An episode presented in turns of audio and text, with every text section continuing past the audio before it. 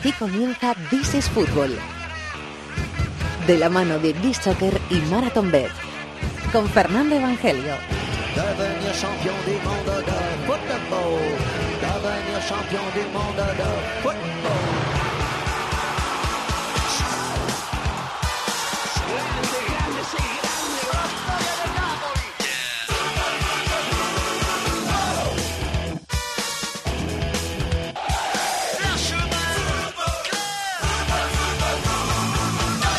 Bienvenidos al rincón del fútbol internacional. This is Fútbol, capítulo número 323, a toda prisa, porque llegan los eh, cuartos de final de la Champions League, la ida de esos cuartos de final de la Champions League, turno para el Real Madrid contra la Juventus, para el Sevilla también el martes contra el Bayern de Múnich. Y el miércoles para el Barça contra la Roma. Esos tres partidos van a ser analizados como se merecen aquí en el programa de fútbol internacional en COPE, donde también hablaremos con Guillem Balaguer, que es siempre un lujo escucharle en este programa, de la otra eliminatoria, la eliminatoria inglesa entre el Liverpool y el Manchester City, que tiene su partido de ida en Anfield también este miércoles. Como es turno para el Madrid, para el Barça y para el Sevilla, también es turno para el Atlético de Madrid. En los cuartos de final de la Europa League va a recibir en el estadio Wanda Metropolitano al Sporting Club de Portugal a las 9 de la noche. Hay tres eliminatorias más y también las eh, analizaremos con Tony Padilla. Pero hay más cosas que comentar en este programa la irrupción estelar, como no podía ser de otra forma, de Slatan en la MLS y también un repaso general a cómo están las ligas, cuándo pueden ser campeones los que están a punto de serlo en las grandes ligas de Europa. Bueno, viene completísimo el programa con David de la Peña aquí a mi lado. La David, muy buena. Muy buena, Fer. Con Antonio Bravo en la dirección técnica y con Antonio Pérez del Chato peleándose con los teléfonos en la producción. Aquí arranca el rincón del fútbol internacional en COPE que se llama This is Football.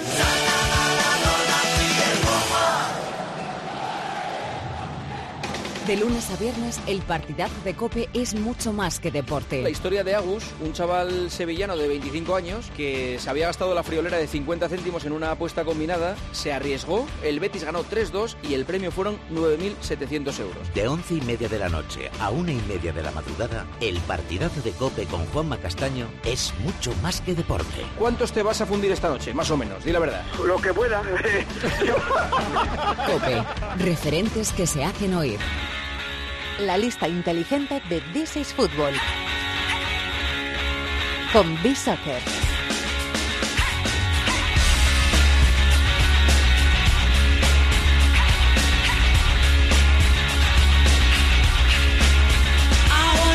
Ha sido semana de pasión y torrijas en la Costa del Sol española, en Málaga. Ya hemos escuchado a los compañeros de eh, religión de esta casa con las eh, procesiones y en Málaga había unas cuantas y muy buenas y además los compañeros de mm, eh, la noche de Cope hacen el programa desde Cope Málaga. O sea que hemos escuchado mucho los sonidos que llegaban desde esa preciosa ciudad española. Qué bien me ha quedado Quique Salvatierra, muy buenas. Está mal que lo diga. ¿eh? de maravilla. Me queda hasta un poco pretencioso decirlo, pero me, he dado cuenta de que me ha quedado bien y yo lo digo, que me ha quedado bien. Ha sido bonito, ha sido bonito, ha sido bonito. Esos casos no hay que, no hay que desmerecerlos. ¿Comido torrijas, amigo? ¿Has descansado? Pues unas pocas, la verdad, porque encima hay varios compañeros que han traído por aquí bandejas y bandejas, así que queriendo o no, eso de la operación os, os organizáis bien, ¿eh? En la redacción de Bishoker en Málaga os organizáis bien, ¿eh? Sí, aquí no está mal. Aquí cuando no es el cumpleaños de uno, otro que trae porque sí o porque su madre es buena cocinera y la verdad que eh, hambre no pasamos. ¿eh? ¿Tenéis una cocina amplia? ¿Tenéis una sala para comer amplia también? ¿Eh? Sí, sí, nos cuidan bien, nos cuidan bien. ¿eh? Sí, señor, muy bien. Los eh, duendecillos de la máquina, ¿qué tal? ¿Han tenido Semana Santa? ¿Han tenido vacaciones también? Han tenido, han tenido vacaciones, han tenido un buen puente para descansar, para prepararse para los cuartos de la Champions y para ir cogiendo pilas que dentro de nada falla el Mundial también a la vuelta de la esquina. Sí, señor. Primero ventilamos las ligas y la Champions y la Europa League también, por supuesto, que el Atleti está buscando la final de Lyon. Y después eh, pues pensaremos, nos pondremos a pensar en el Mundial y los duendecillos también. Bueno, Kike, pues vamos a darle duro Después de las vacaciones hay que darle duro al trabajo. Como tenemos Champions esta semana, ¿has pensado tú el tema, porque los méritos son tuyos, que lo has pensado tú? En una lista, bueno, es no es una lista, es un once, es un once bastante chulo, ¿eh? Nos gustan los once. Nos gustan Sí, los es, nos gustan los es un 11 que como estamos a primeros de mes, también. todo el mundo tiene dinerito en el bolsillo, pues hemos dicho, bueno, vamos a hablar de dinero, ¿no? y eh, pensando en la Champions y en los equipos que están ahora mismo en cuartos de final, pues eh, hemos decidido buscar el 11 más caro de estos eh, cuartos de final de, de la Champions con los equipos que quedan vivos buscando la final de, de Kiev. Muy y bien. bueno, pues nos ha salido un 11, la verdad, de, de videojuego. Pues usted va a recitar el 11 y yo lo voy a ir apuntando. Así que proceda cuando quiera, señor pues compañero. eh, vamos allá, es un Vamos allá. 4-3-3 Cuatro, bastante ofensivo. Qué holandeses estáis, ¿eh? Sí, sobre todo cuando se habla de dinero siempre se paga más en ataque, así que suele ser suele ser ofensivo el 11. Muy bien. Y en portería está, pues, curiosamente el guardameta que más veces ha dejado su portería cero esta temporada en la Champions, Ter Stegen. Ter Stegen. Hay que decir, amigo, que la valoración económica que hacéis de los eh, jugadores es según los baremos de la maquinita. O sea, Sí, exacto. O sea, y nosotros se, medimos, cuenta, y se cuenta todo. Nos basamos en, en el rendimiento de cada partido, en la edad, en el potencial, le comparamos con otros jugadores de la misma edad que han hecho esas, a esas alturas y en base a eso pues sacamos ya la valoración económica de, de los jugadores. No tiene nada que ver las posibles ofertas ni cómo se infla el, el mercado, simplemente lo que rinden en el terreno de No, hay burbu- no tenemos burbujas en no, Bisoccer, no, ¿no? no, no, que esa- esas luego se explotan y luego hay problemas. ¿Qué vas a decir, David? ¿Vas a Que no algo? sorprende, no sorprende que sea Ter Stegen, la verdad. Que yo creo que va a ser titular en el Mundial, ¿eh? exacto, Hablando del Mundial. O sea, mucho tienen que cambiar las cosas. Dijo Lowe que esa, igual ¿eh? negaba- llegaba Neuer, pero es que tal y como está jugando A y ver, a ver sin quién es, ritmo... a ver quién es el guapo que, que- que quita a Ter Stegen. Claro, ¿eh? claro, claro. Total. Bueno, pues eh, Ter Stegen en la portería. ¿Quién está en la defensa? Pues en defensa, en la línea de cuatro, tenemos por la derecha Carvajal, por la izquierda Marcelo y en el centro de la defensa Hummels y Sergio Ramos. Es decir, tres del Madrid y uno del Bayern. Lo cual eh, está muy bien porque asociamos a- al Madrid muchas veces a un equipo más alegre, más ofensivo, menos comportado en defensa o menos riguroso en defensa y hay, hay, hay de, estos hacen cosas atrás y hacen cosas adelante. Sí, hombre, es que individualmente quizás tenga, si no la mejor defensa del mundo, pues una de las mejores. Muy poquito, sí. lateral derecho Carvajal seguramente sea el top 1. Marcelo ocurre casi lo mismo ahí, ahí con Jordi Alba. Luego los centrales tienen uno que se pega a lo mejor con Piqué por ser el mejor que Ramos. Que entiendo que esto, Quique, es, o sea, se saca el precio en rendimiento en la Champions. Eh, no, en la, en Total, la global. Exacto. Pues me sorprende que esté eh, Hummels y no Piqué, por ejemplo, a mí. O ha estado Titi. muy Sí. cerquita y, y también te voy a decir... hay unos de miles de euros más- de diferencia, Sí. puede ser. unos poquillos. Y de los que más ha crecido, es decir, que probablemente el año que viene, porque también cuenta un poco lo que se viene arrastrando desde atrás, eh, un Titi probablemente el año que viene est- esté en este en este 11 porque su crecimiento ha sido espectacular en cuanto a valor de mercado. Los tres del centro del campo, ¿quiénes son? Pues son Cross más Madrid, Luka Modric y De Bruyne. Cross, Modric, De Bruyne. Aquí hay otra cosa. Se habla mucho de eh, los equipos más caros del mundo, PSG, Manchester City y tal, no sé qué. El Madrid y el Y pero hay Barça algunos que no gastan, Bueno, pero lo que equipos tienen muy vale caros mucho. también. No es que sea- es que tienen los mejores jugadores. Claro, claro. creo que es que Madrid va a hacer Mira, más. Es que tienen los mejores. Ha dado en el clavo. Es que, y, y por eso las últimas cuatro Champions las han ganado tres el Madrid y una el Barça. Impepinable, Es que diría Eso sí que es impepinable. Impepinable, que diría un amigo mío. Sí. ¿Y los tres de ataque, quiénes son? Y los tres de ataque, pues te diría casi que lo, lo mejor de la temporada. Salah, Messi y Cristiano Ronaldo. Salah, Messi y Cristiano Ronaldo. Bueno, de Messi y de Cristiano se puede decir Hay poquito, decir, pero es sí. que de Salah hay demasiado que decir porque a mí me parece la, la gran sorpresa, yo qué sé, de, de los últimos 10 años. O sea, un, un fichaje... Y el mejor fichaje que mucho digas, en cuanto a calidad-precio. Claro, es que y fue caro, bueno, dentro de lo que cabe, que no sé si pagaría el Liverpool 40 millones de euros a lo mejor por Salah, pero yo sinceramente, y, yo de verdad le, le seguí en el día a día en el fútbol italiano, Sí, sí. creo que en la Fiorentina lo hizo increíble, que se mereció el pase a la Roma, la Roma tuvo eh, un rendimiento increíble, pero lo que está haciendo en el Liverpool es que este fin de semana ha igualado a Drogba eh, como el máximo goleador en una temporada de un jugador africano en la Premier League, a Drogba. O sea que... que es que- 29 es que es- y el récord lo tienen. Andy Cole y Alan Shearer que marcaron 34, 34 goles en una temporada y a Salah le quedan 6 partidos. Sí, Cuidado, sí. ¿eh? Es que no, no sé, es una cosa extrañísima lo, lo que ha hecho Salah. Cuidado que lo es bate. verdad, es verdad que, que Klopp y su estilo de juego ya sabíamos que le venía muy bien a Salah por, por cómo ataca Klopp, por el plan de, de ofensivo que suele diseñar, pero la, la capacidad que está mostrando en la definición a mí me está dejando alucinado. 42 millones de euros le costó al Liverpool. Ahora que está mostrando. Sí, y con, y con la pierna derecha, que además es que se veía que él flojeaba cuando tenía que salir hacia la derecha y últimamente ha metido un montón de goles Eso con la ha derecha. mejorado mucho. Decía Quique que eh, 42 millones de euros le costó al eh, Liverpool, procedente de la Roma, que en Inglaterra creo que dicen bargain, ¿no? Una ganga, ¿no? Pero eh, es que tú crees que hoy en día un equipo de Premier League eh, eh, no es barato pagar 42 millones a cambio de 29 goles en Premier con lo que se está pagando es vamos. baratísimo, Vamos. baratísimo. Bueno, pues eh, después, después de poner a caldo a Salah, pues, eh, pues así está. Sí, se lo ha ganado, El eso se lo ha- 4 el 4-3-3 de, de- de los duendecillos. De... Dales un Por abrazo a supuesto, los Se duendecillos. lo, ¿eh? se lo daré. Digo que por supuesto Messi y Cristiano llevan todo el año peleándose por ver quién es el jugador más caro ahora mismo del, del mundo. Eh, a- a- se adelanta ¿Ten- uno. ¿Tenéis lo- una tasación hecha de los dos? O Tenemos, es? tenemos, tenemos la, la, la tasación derecha. De hecho, ahora mismo te digo que uno está en 107 y otro en 108. Eh, yo te A digo ver si logras adivinarme quién está delante. Messi, Messi 108 y Cristiano 107. Pues no, ahora mismo es Cristiano Anda. 108 y Messi 107. Anda. La, la rachita esta espectacular de, de Cristiano le ha llevado a, a adelantarle, pero por muy poquito. Ya digo Chato que acaba, toda la Chato temporada. acaba de tirar un boli al cristal de la, de la pecera. Cosa que me recuerda a tiempos pretéritos. Porque no le ha gustado el... El, El desenlace, ¿no? No le ha gustado el desenlace, pero bueno. esto es- Esto es, esto es impepina- números. impepinable, como son, lo has dicho son- antes. son números, son números. Muy bien, Kike, lo pasamos muy bien, aprendemos mucho.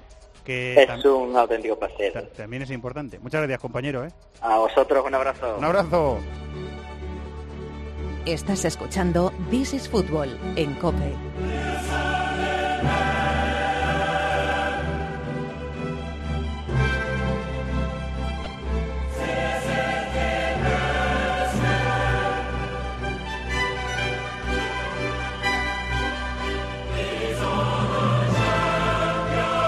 Ya estamos aquí otra vez. Sintonía Champions, partidos de ida de los cuartos de final. Vamos a analizar cómo se merecen los tres enfrentamientos de los equipos españoles.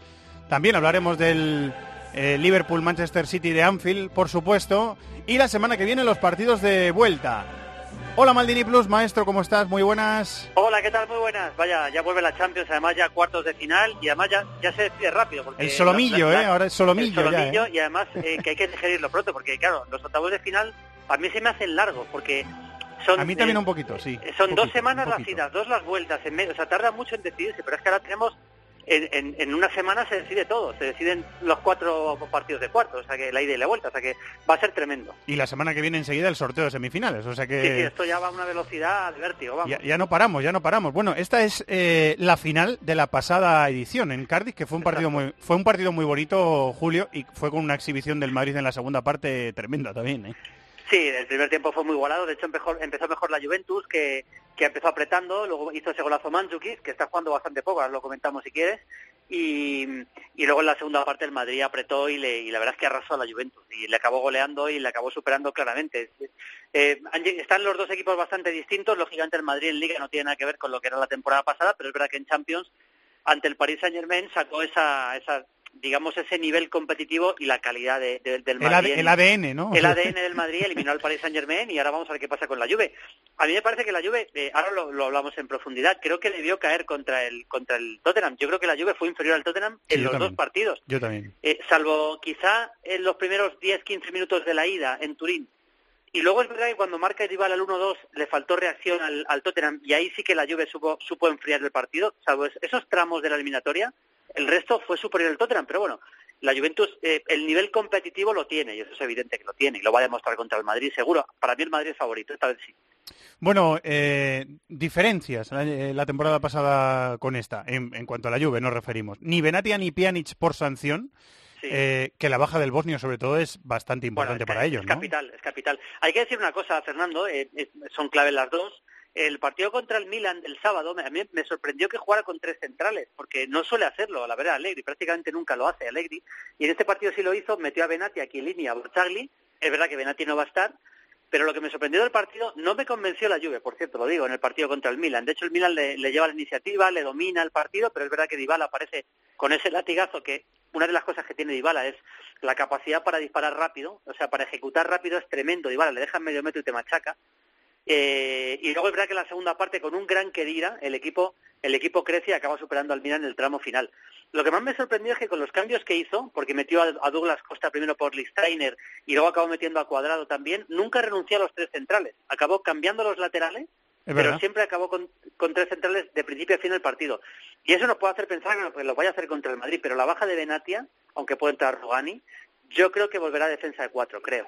Es un técnico tan, eh, tan versátil, eh, eh, tan concienciado con la preparación táctica de los, de los equipos, Julio, que es capaz de hacer muchas cosas, porque a esta Juve le hemos visto jugar, como tú dices, con, con tres centrales atrás, dos carrileros eh, largos, con dos por dentro o con tres en el centro del campo. Le hemos visto a, que así jugó a la final, por ejemplo, contra el Madrid. Barzagli de falso lateral derecho, pero luego Sí, metiéndose exacto. como central. De hecho, así, con de, de falso lateral derecho, jugó en- ante el Tottenham en Londres. Exacto. Lo que pasa que le estaba matando. Y luego lo quitó porque es que, claro, luego lo Le- quitó. tuvo que cambiar, le tuvo que cambiar, que le estaba machacando Sony, acabó, acabó metiendo, digamos que un doble lateral, entrando Listainer, ayudando, bueno, eh, la verdad es que le salió bien el, el, el detalle táctico. Hemos visto jugar con 4-4-2, muy claro, con doble pivote y dos jugadores bien abiertos, por ejemplo, haciendo un doble lateral con Alexandro y Samoa. Es verdad. No hace mucho también. Es verdad que lo hemos visto, sí. Y, y bueno, hemos, hemos visto muchas variantes de, de Alegre, que a mí me parece un gran entrenador. Yo creo que en el Milan le, le cesaron sin, sin, eh, sin, sin justificación, en mi opinión, y lo que está haciendo con la Juve, porque a la Juve se le está yendo jugadores casi todos los años importantes, se le fue Pogba, se le fue Vidal, se le fue Tevez, se, se han ido jugadores y sigue haciendo un equipo campeón de liga que creo que la va a ganar otra vez y desde luego ri- rindiendo siempre en Champions con dos finales, las dos perdidas pero dos finales que no está nada mal. Eh, Alexandro es, eh, es duda, sería baja importante también para la Juve, jugaría a Samoa en su posición si Alexandro eh, no está y se le va esa opción del doble lateral, que por eso me decías que Manjukic te está contando menos, ¿no? Está contando menos, está jugando bastante poco Mandzukic, eh, la verdad. Eh, eh, en la temporada pasada era titular indiscutible por la izquierda, dejando a Higuaín arriba, pero está contando menos, sí, este año. Y, y, y la verdad, bueno, que dirá titular indiscutible, a un gran nivel está. Matuidi también está jugando bastante bien. Yo creo que la baja de Pjanic, eh, el único jugador más o menos similar para hacer lo que hace Pjanic es Betancourt, el uruguayo, pero yo creo que le puede quedar un poquito grande un partido de esta responsabilidad y de este nivel, aunque me parece un buen jugador, ¿eh? pero creo que para, para lo que hace Pjanic, quiero decir. ¿eh? Así que yo creo que la Juventus, que estoy seguro que contra el Milan lo hizo, que se replegó bastante, creo que con Madrid va a buscar replegarse y salir y buscar su oportunidad, pero yo creo que le va, le va a dar la pelota al Madrid, consciente de que no se la puede quitar. Yo creo que meterá un centrocampista más de contención, ya veremos quién. Si puede incluso sorprender con Esturaro, como hizo ya hace años contra el Madrid en, también en Turín en aquella semifinal, que acabó pasando el- la Juventus con, con el gol de, de Morata en el Bernabéu. Eh, luego hay otra opción, que son los jugadores desequilibrantes que tiene en la banda, que Douglas Costa, que no empezó contra el Milan, entró luego, y Sí. Cuadrado, que acaba de salir de una, de Sí, una lesión. es. Qué buena noticia también para Allegri. Gran noticia, sí. Se, además marcó el gol de, del 2-1 en una, en una asistencia de Kedira y está, lógicamente, recién salió de la lesión, pero el, parti- el tramo que estuvo me gustó bastante. Jugó de carrilero por la derecha, de lateral, pero puede jugar de lateral, puede jugar de volante y estuvo bastante bien. Así que tiene muchas opciones, aunque desde luego todas las opciones parten por una gran defensa, por, por Chiellini que esté bien, porque a mí Barzagli me parece que se le ven mucho las costuras ya. Yo no, puedo, no confío en Barzagli como central, la verdad en que tenga un buen partido Bufón y sobre todo que aparezca Dybala. Dybala es el factor diferencial, es muy obvio, pero es así. Y las opciones del, de la Juve, igual que le pasó ante el Barça la temporada pasada, es que Dybala haga un buen partido en la ida como hizo contra el Barça, que hizo dos goles. De hecho, en la primera parte, esa, esa lluvia gris que se ve que decías, eh, Julio, esa lluvia más, un poquito más apagada o que dejaba Sí, sí. que le dominaran, eh, la que estaba marcando, el que estaba marcando un poquito la diferencia era Dybala. Cada vez que Dybala tocaba el balón se Claro. notaba mucho. Entre el gol que marca, que es un golazo, y, y luego cada vez que aparece hace... Y además se está entendiendo muy bien con Higuaín, ¿eh? con el Pipe Higuaín se están entendiendo muy bien los dos, y eso es una, una dupla que puede hacer bastante daño al Madrid. Yo creo eso, yo creo que el- el Madrid va a dominar, pero cuidado con la Juventus, que incluso siendo dominada es un equipo muy competitivo. Yo, yo, yo em, digamos que no me fío ni un pelo de los equipos italianos, y menos cuando han estado prácticamente muertos y han resucitado, porque este equipo estaba muerto ante el Tottenham Sí, sí, y y resucitó. tanto. Y, a partir de aquí, cuidado con esta Juventus. Yo creo que el Madrid es favorito, pero espero una eliminatoria compleja y bastante igualada. ¿eh? No, no creo que el Madrid pueda resolverlo en la ida, ni mucho menos. Le hace eh, dos goles al Tottenham en el partido de ida en un espacio de ocho minutos y en un espacio de tres o cuatro en la vuelta también, dos. también le hace le hace otros dos. Una última Cuando menos, te, cuando menos te lo esperas, saca el zarpazo y te puede Y te, y te da, y te da, sí. La última pregunta, Julio, ¿crees que le puede pasar eh, mucha factura al, al Pipa todas las burradas que le dicen cuando va a la selección? Que, que es, es algo un poquito para mí, para mi gusto, exagerado. Bueno, yo creo que al revés. Yo creo que en la Juventus se siente un poquito más cómoda y liberado, ¿no? Se siente el Pipa. A mí, a mí el Pipa me parece que es un, es un delantero que todavía tiene bastante nivel. Yo creo que ya no es el mejor Pipa. De hecho, yo sigo pensando que está un poco pesadote de peso y se le nota un poco los movimientos, pero tiene mucha inteligencia. Es un jugador capaz de fabricarse ocasiones de gol con tremenda facilidad. También es verdad que de fallar muchas de ellas, ¿eh? eso hay que decirlo. Pero el Pipa en estos partidos, y lo demostró con tres goles en los dos partidos ante el Tottenham, es un jugador a tener muy en cuenta y luego se entiende muy bien con Dybala. Yo creo que pasa un buen momento. Está lejos de las cifras del Nápoles, incluso lejos de las cifras de la temporada pasada de la Juve, pero nació un delantero para tener muy en cuenta. Eh, menú para Fiebre Maldini esta semana, ¿cuál es? Bueno, eh, menú importante. Sabes que murió Hauseman, esto hace muy poquito, el, el Sí. loco Hauseman, un mito del fútbol Sí, argentino. sí. Tenemos un vídeo que le hicimos en su día una entrevista, vamos a recuperar parte del vídeo en la que nos habla de su carrera, una entrevista muy bonita de, del loco Hauseman que nos, nos cuenta cómo era como jugador él y sobre todo los problemas que tuvo con el alcohol, que fueron tremendos. Nos cuenta muchas cosas Hauseman.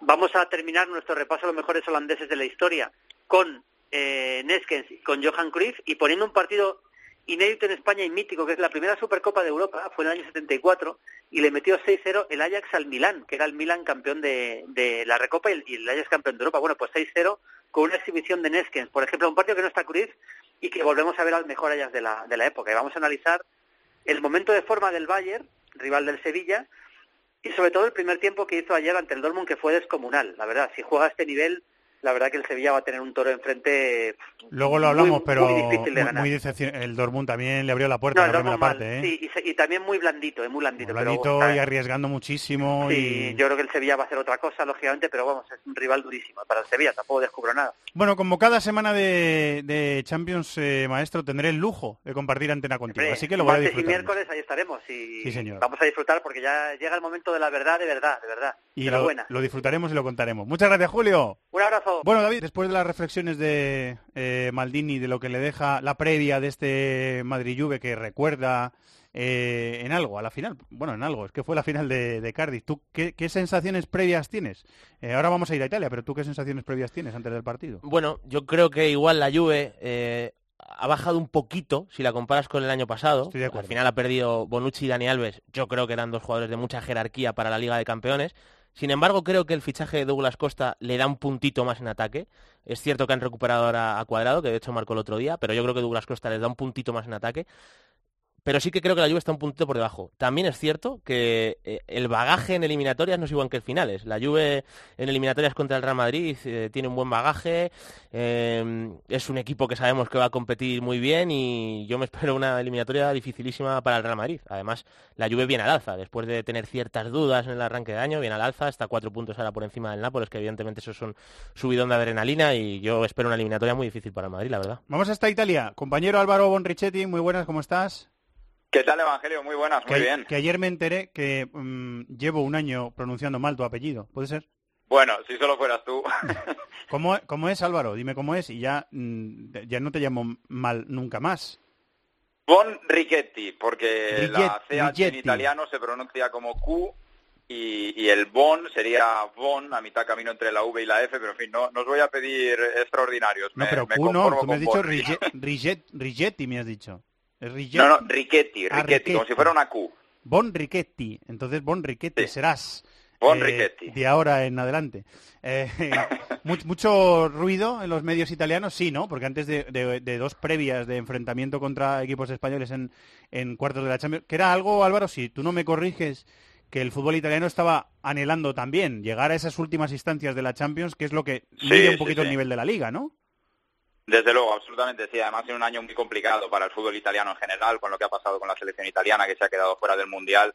Desde luego, ver a la Juve y a la Roma en, este momento de la Champions, porque lo de la Juve se esperaba, pero ver a la Roma en los cuartos de la, de la Champions no se lo esperaba prácticamente nadie, ni siquiera la afición romanista, pues desde luego que es una gran satisfacción. Yo, para que os hagáis una idea, eh, esta es el la quinta intervención telefónica que hago hoy.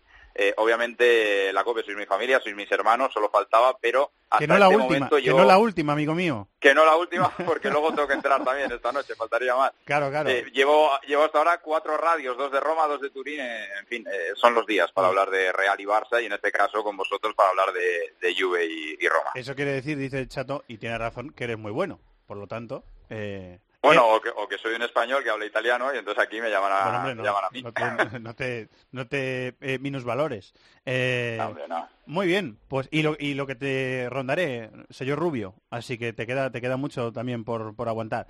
Eh, bueno, te hago preguntas con- eh, concretas. Primero la Juve. Eh, ¿Es posible que haya un ambiente raro en el estadio? Porque ha, ha habido, en el partido contra el Milan, me pareció escuchar, bueno, me pareció escuchar, luego leí que había habido pitos contra Kedira, había un ambiente un poquito... ¿Es, es posible o fue una sensación Sí, sí. que he eh, tenido yo? a, a ver, eh, hay que tener en cuenta que el ambiente de Champions lo cambia todo. Eh, lo, lo cambia en el Bernabéu, lo cambia también en, en la, en- en el Juventus Stadium. Eh, evidentemente, en una partida, en un partido así importante, eh, las cosas no van a ser como contra el Milan. Pero es que contra el Milan la Juve jugó realmente mal. Es un equipo que no juega un gran fútbol, la Juve, pese a que sea un equipo de jerarquía, pese a que sea un equipo que con individualidades te puede resolver prácticamente cada partido. Eh, Allegri bautizó eh, anoche en Twitter la victoria contra el Milan como la victoria de la paciencia. Entonces, eh, yo diría que es un eufemismo decir paciencia porque el juego que desplegó la Juve contra el Milan está muy lejos de ser el juego que debería desplegar el líder de, de la Serie A. Es verdad que en el centro del campo este equipo ha empeorado bastante y es verdad que la baja de Pjanic va a hacer mucho daño porque es el jugador con más criterio a la hora de, de empezar jugada y a la hora de crear peligro. Tengo muchas dudas eh, sobre Betancourt, el uruguayo, que en este momento es el que parte favorito para acompañar a Kedira y Matuidi en el tribote de Allegri. Creo que ese es el punto débil de la Juve, considerando que enfrente estarán Casemiro, Cross y Modric. Ahí es nada. También la defensa, ¿eh? porque la baja de Benatia es muy importante. Se había convertido en un hombre de mucha jerarquía Sí, después sí, de- del adiós de Bonucci. Sí. Y Barzagli no es el que era. ¿eh? Barzagli es un jugador cada vez más lento, cada vez más dubitativo. Eh, así que, en fin, veo, veo a una Juve bastante peor que, la de Cardiff. Miguel Ángel Díaz lo dice mucho, que en la charla táctica del, del partido, al descanso, eh, Zidane le dice a sus eh, jugadores que habían preparado ese envío al primer palo, ese desborde por la banda, envío al primer palo para adelantar a los centrales de la, de la Juve, que en ese tipo de Que no movimientos... son rapidísimos. en ese tipo de movimientos Claro. sufren y, eh, y el Madrid lo cumplió a rajatabla. Creo que dos de los tres goles de la segunda parte llegaron por ahí. ¿Querías decir algo, David? No, que, que es cierto que la Juve no dejó buenas sensaciones contra el Milan, pero el escenario que se va a encontrar eh, contra el Real Madrid es diferente porque a la- yo veo a un tipo como Chiellini le veo que le gusta sufrir, o sea, le gusta que su equipo no tenga la pelota, que tenga que estar defendiendo, sangrar, que- sufrir y se- sangrar, exactamente, y ese escenario sí que se lo va a encontrar contra el Real Madrid. Entonces, eh, claro, a lo mejor el Milan te exige un poquito más de creatividad, más de dinamismo, pero el Real Madrid lo lógico es que intente ser protagonista con el balón, tiene jugadores para hacerlo, y más si juega Isco, que quizás sea uno de los titulares, vamos a ver, pero yo me imagino un escenario donde la Juve va, va a ser muy paciente y va a, va a tratar de salir al, al contragolpe a pesar de jugar en casa. O sea, yo me espero un partido con posesión dividida a pesar de que la Juve juegue en casa. Y luego a mí, la verdad es que me sorprendería que, me sorprendería que jugase Bentancur. Yo me imagino el típico 4-4-2 que usa Allegri en Champions y me imagino a Douglas Costa en una banda y me sorprendería mucho que, que no jugase Mandzukic, que es cierto que llega con dudas, pero me Sí, sorprendería está mucho. tocado, sí, está, si, él- si él está bien está física- prácticamente descartado. Claro, si él Vamos está a ver bien- si se obra el milagro, pero... Claro, si está bien físicamente me sorprendería que, que no jugase por el, el tipo también de partido que te vas a encontrar, porque él en la izquierda va a trabajar muchísimo y, y yo me espero dos líneas de cuatro y Dybala y Higuaín un poquito más Es un sueltos. equipo también muy camaleónico, que Sí, puede sí, cambiar tres centrales, Sí, pues mismamente si juega Barzagli, extremos o centrocampistas de, de sumar por dentro. o si sea, juega Barzagli en- eh, como lateral derecho, muchas veces en, en salida de balón él se queda retrasado, Alexandro o Asamoah se proyectan y, y pa- una línea de tres centrales, o sea que dentro de la propia alineación y del propio partido va, va hay mutando varias, bastante. varias Sí. variantes. Eh, ¿Cómo es la relación, eh, Álvaro, entre... Sé que no ha sido muy buena, pero ahora mismo la relación entre Allegri y, y Dybala, una de, las una de las estrellas del equipo, ¿cómo crees tú que es? Desde luego no ha ayudado mucho todo lo que ha pasado últimamente con ese viaje de Dybala a Madrid, con esa supuesta cena en la que se encontró con el Cholo, porque ya se ha quedado más que ha quedado más que claro que no fue una cena entre los dos, sino que se encontraron en el restaurante. En fin, se habla demasiado del futuro de Dybala aquí en aquí en Italia, se habla muchísimo en Turín también del hecho de que no haya sido convocado por San Paoli a la selección argentina.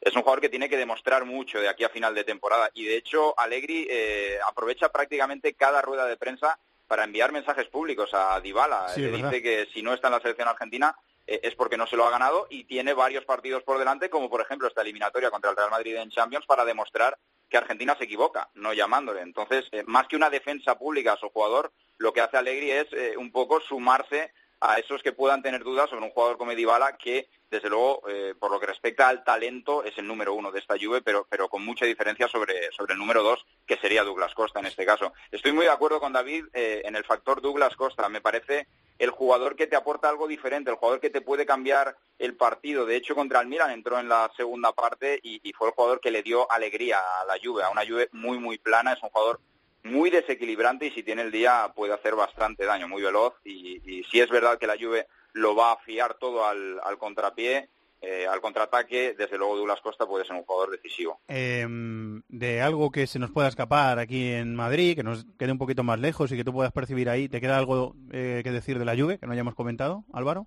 Nada, sobre todo que se tiene, se tiene sobre todo miedo a Isco. ¿eh? Yo sé que en estas últimas horas en España se está hablando también de, esa, de ese tercer acompañante para Cristiano Ronaldo y Karim Benzema. Aquí el que, al que todo el mundo quiere evitar eh, en Italia es obviamente a Isco, porque está muy fresco el recuerdo de Cardiff, está muy fresco también el recuerdo de la victoria de la selección española contra Italia en el Santiago Bernabéu, donde Isco fue la auténtica estrella y, sobre todo está muy fresco lo que ha hecho Isco contra la selección argentina, que en fin es un partido y una, y una actuación que ha dado la vuelta al mundo. Así que entre líneas, teniendo en cuenta lo que decíamos antes, que la Juve en el centro del campo tácticamente no es el equipo más ordenado, eh, no es el equipo ordenado que todos pudiéramos imaginar. Yo creo que Isco es el, jugador que en más apuros metería la defensa de, la Juve. Enseguida hablamos eh, con, David de, la Roma después de apostar.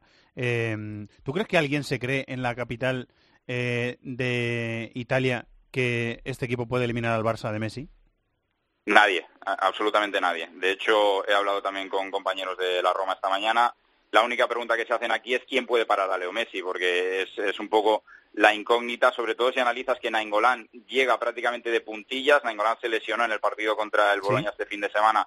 Prácticamente estaba descartado, pero la última hora es que va a llegar, pero va a llegar obviamente al 60% como mucho. De Rossi, que sería el jugador, el mediocentro posicional, que debería ir a presionarle, a buscarle en el centro del campo, no es ni de lejos, ni por velocidad, ni por agresividad del jugador que era años atrás.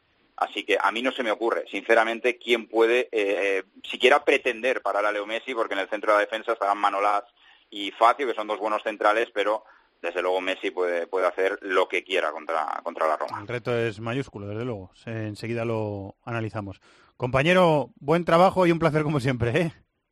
Un abrazo, Evangelio, un abrazo a todos. Un abrazo, Álvaro Bonrichetti. Nuestro compañero eh, destacado en Italia, que entra en todos los programas de la casa, eh, para ver qué se palpa en el fútbol eh, italiano, más ahora que tenemos un doble enfrentamiento entre equipos españoles e italianos en la UEFA Champions League. Vamos a lo que toca ahora, que es apostar. Con los compañeros de Marathon Bet vamos a apostar a los tres partidos, tres enfrentamientos españoles de Champions. Empezando por el Juventus Real Madrid. Apuesto a que marca un jugador suplente que se eh, paga 3,52 a 1. La gente está mirando con una cara como diciendo, este está loco. No, no, es escudriñado ahí en, las cuotas. Sí, es que he mirado y esa me ha llamado la atención. he dicho, mira. Un Bale, ¿no? Un Bale que salga del banquillo y... Sí. O imagínate que no es titular Asensio y Asensio entra en la segunda parte y Asensio hace una, una escapadita. Bien, ¿eh? bien, buscado. Yo espero que no ganes porque yo he apostado al 0-0 que se paga 9.61. Creo que van a estar ahí ese partido de ida. Catenacho. Va fortísimo siempre. Catenacho chato. Catenacho chato. Y confío. Estaba intentando mezclar las dos palabras, pero iba a sonar muy mal. muy difícil. Catenacho chato. Esa es la mía. Prefiero separarlas. Muy bien. ¿Y David? Ah, yo voy a apostar al empate, que se paga a 3.34, a cualquier empate. Creo que es una cuota alta para un resultado que, igual que dice Chato. Es como la mía, pero más reservón, con sus siete defensas que suele poner. sí. bueno, pues a ver qué pasa después, ¿eh? porque ya sabéis que las cuotas siempre están sujetas a cambios. Eh, para mayores de 18 años y podéis consultar las condiciones en marathonbet.es. Los de las cuotas. ¡Los de las cuotas! ¡Los de las cuotas! MarathonBet, la casa de apuestas con cuotas de altura. Regístrate ya en marathonbet.es, deposita 60 euros, introduce el código BONOCOPE y juega con 90. Deposita 60 y juega con 90. ¡Los de las cuotas! ¡Los de las cuotas! MarathonBet, apuesta que no te lo esperabas. Mayores de 18 años, juega con responsabilidad. Consulte condiciones en marathonbet.es. Unsere Eltern sind schuld, sie haben uns in diese Welt entlassen, voller Angst, Hass, Lady Gagas und Massenvernichtungswaffen. Doch vor allem ohne Meiner Meinung nach können sich alle Bands Interviews geben, ähnlich. Siguiente equipo español en entrar en liza en esta ida de cuartos de final de la Champions League 2017-2018 es el Sevilla, que se cargó al Manchester United de la ronda anterior y además merecidamente, y por eso está en cuartos de final y se va a enfrentar a otro campeón de Europa, a otro múltiple campeón de Europa, que es el Bayern de Múnich. Vamos hasta la tele otra vez, hasta Movistar Plus, donde está Guille Uzquiano. Hola Guille, muy buenas, ¿cómo estás? ¿Qué tal? Muy buenas. Te tocó comentar la exhibición del Bayern este fin de semana, ¿no? En la tele. Sí, sí, me tocó comentar el partido contra el contra el Dortmund. Pensábamos que podría ser campeón, pero al final no se dio la circunstancia que tenía que acompañar a esa victoria, que era que el Schalke pinchara, el Schalke ganó su partido y por lo tanto ya antes de empezar sabían que no podían ganar. Eh, a mí me dio la sensación, Guille, bueno, ahora hablamos del, del 11 que puede poner Henkes, de las amenazas que tiene este Bayern contra el Sevilla, de las cosas que puede hacer el Sevilla para hacerle daño. Pero a mí me dio la sensación, eh, Guille, que el, el Dortmund le dio en la primera parte demasiadas facilidades al, al Bayern, la defensa muy abierta, el equipo muy adelantado, muchos espacios. Me dio la sensación. No sé si Sí, tú que sí. comentaste el partido te dio también esa, esa sensación. Sí, yo lo comenté en la, en la transmisión. El, el Dortmund hace cosas raras en la alineación. A mí Beigel me parece el mejor jugador del equipo en el medio campo. Y en este encuentro no jugó ni él ni Sahin, que era otro que por experiencia y por colocación hubiera podido contener un poco al, al medio campo, que eran prácticamente todos jugadores ofensivos del Bayern. Jugaron Dahoud y Gonzalo Castro, quitó al jugador del Liga español en la primera parte, que siempre es un cambio un poco feo antes del descanso, porque vio que era todo fugas de agua, pero sorprendió, ya digo, a Stoker no poniendo, para mí, a sus dos mejores centrocampistas. Eh, muchos espacios para los hombres del, del Bayern que al final tienen eh, mucha dinamita arriba y, y, pues te destrozan. Eh, para mí uno de los goles que le dan a Lewandowski fue de Ribery, pero bueno, es un detalle menor, 6-0 al, al Dortmund y ahora mismo el Bayern, el próximo, luego lo vamos a comentar, pero el próximo sábado a las tres y media de la tarde en Augsburgo tiene la oportunidad ya de ser campeón de liga por sexta vez consecutiva en, en Alemania. Vamos a hablar un poquito del equipo, Guille, de lo que puede poner eh, Henkes porque se está recuperando Vidal y parece que el, chileno va a poder estar a disposición del, del entrenador alemán. Bueno, lo primero que hay que decir es que el otro día puso un once súper ofensivo que yo no creo que repita en Sevilla, porque juntó, yo creo que por primera vez en la temporada, a James, Müller, interiores, y luego Robben, Ribery y Lewandowski. Que a veces James parecía, Guille, un, un medio centro eh, puro y duro, porque iba a, buscar a los centrales y jugó muy retrasado, ¿no? Claro, no, tuvo que ir muy abajo porque si no Javi Martínez estaba solo. Vidal no llegó a tiempo para el partido, Thiago se quedó en el banquillo, yo creo que porque había jugado los dos partidos con España, pero vamos, creo que en Sevilla, como hacen los grandes partidos, Heinkes pondrá más centrocampistas. Yo creo que incluso los dos. Javi Martínez parece seguro de medio centro y luego Vidal y Thiago pueden ser interiores. Eso dejaría solo tres plazas arriba para cinco jugadores. Los cinco que comentábamos fueron titulares el sábado. Ya veremos, pero me sorprendería que pusiera tanto jugador ofensivo en Sevilla, porque es verdad que para un partido grande parece muy descompensado el equipo. Eh, lo que pasa es que está usando a James eh, muy como centrocampista, ¿eh? vamos a ver. Sí, igual pone a uno de estos de interior, pero luego tiene que meter creo que a Thiago o Vidal, porque si no Javi Martínez se le puede quedar muy solo. Creo que el equipo se le puede partir, siendo además la ida de una eliminatoria. El otro día jugó Rafinha en el lateral de- el derecho, lo hará Kimmich. La defensa está bastante definida, ¿no? Kimmich, Boateng, Hummel, Salaba. ¿Qué, qué te parece la defensa del Bayern? Muy bien, me parece muy fiable. Eh, Kimmich el otro día fue el único de los titulares que descansó, luego entró al final y le dio tiempo a dar un pase de gol, el último tanto del Bayern. Pero vamos, además sin Bernat, que está tocado, eh, está claro que los van a jugar. En la primera parte de la temporada, Javi Martínez fue mucho central con Ancelotti, la temporada pasada también, pero desde que ha llegado Henkel está jugando de medio centro. Así que la que es también la pareja de la selección, Hummels y Boateng parecen seguros y, y luego los dos laterales que tú has contado. Eh, Ulrich lo está haciendo bien, ¿no? Eh, sustituyendo a, a Neuer en la portería, que Neuer ya ha vuelto a entrenar, pero el portero suplente está cumpliendo. Bueno, ha sido una baja más, mucho más larga de lo, de lo pensado. Cuando se lesionó Neuer no parecía que iba a ser tan largo. Ulrich le ha, superado, le ha suplido con éxito. Tuvo algún error al principio, pero últimamente también es verdad que le llega muy poco al Bayern en Alemania. Está solventando bien los partidos, sí. Eh, hay una circunstancia, eh, sobre los pesos pesados del vestuario, la mala relación que tuvieron al final con, Ancelotti, que también eso propició un poco la, caída, junto con otros factores, por supuesto, la caída del, técnico italiano en el banquillo germano, llegó Heinkes otra vez y han recuperado los galones Robén, Muller y Ribery y los tres, eh, curiosamente, están jugando bastante eh, con, con. Sí, sí. Yo creo que la destitución de Ancelotti solo se puede explicar por algún problema de vestuario que no acabo de quedar muy claro, porque era muy pronto. Es verdad que había sufrido una derrota dura contra el PSG, pero bueno, quedaba toda la temporada por delante. Estoy convencido que incluso con Ancelotti el equipo hubiera ganado la Bundesliga, pero bueno, habrá algún tema de vestuario que, no sepamos que provocó esa destitución.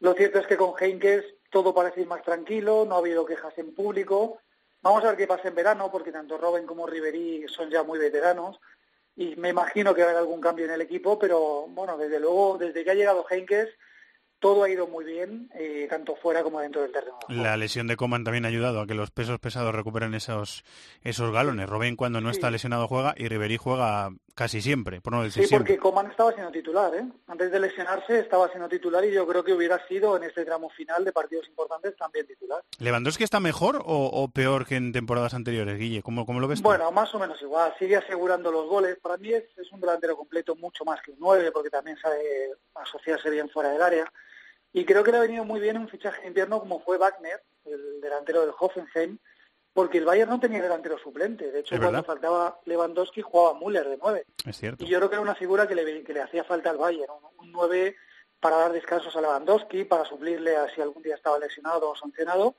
y esos pequeños descansos le han venido muy bien para ahora rendir a tope cuando juega, que obviamente es en los partidos grandes. Eh, la última, Guille, para eh, mirarlo desde el prisma del desde el, prisma del Sevilla. La baja de Vanega importantísima, ¿eh? muy muy muy muy sensible. ¿eh? Muy importante porque es el jugador que, que hace jugar al equipo. además Montela desde que ha llegado yo creo que tiene un once muy definido en el que Vanega y Son son claves en el medio campo. Vamos a ver, yo para el Sevilla no veo mal un 0-0. ¿eh? Igual que sacó contra el United, es verdad que puede parecer un mal resultado, pero te deja dos resultados de tres disponibles en la vuelta, que va a ser muy dura. Yo creo que el Bayern es mejor equipo que el United, por lo tanto el Sevilla tiene menos opciones de pasar. Pero bueno, el Sevilla lo importante es eh, dejar la eliminatoria viva para Múnich y aquí intentar ganarlo. Pero, insisto, un empate, sobre todo si es sin goles, para mí sería un buen resultado para el Sevilla. Recupera a Navas, que es una buena noticia para Montela.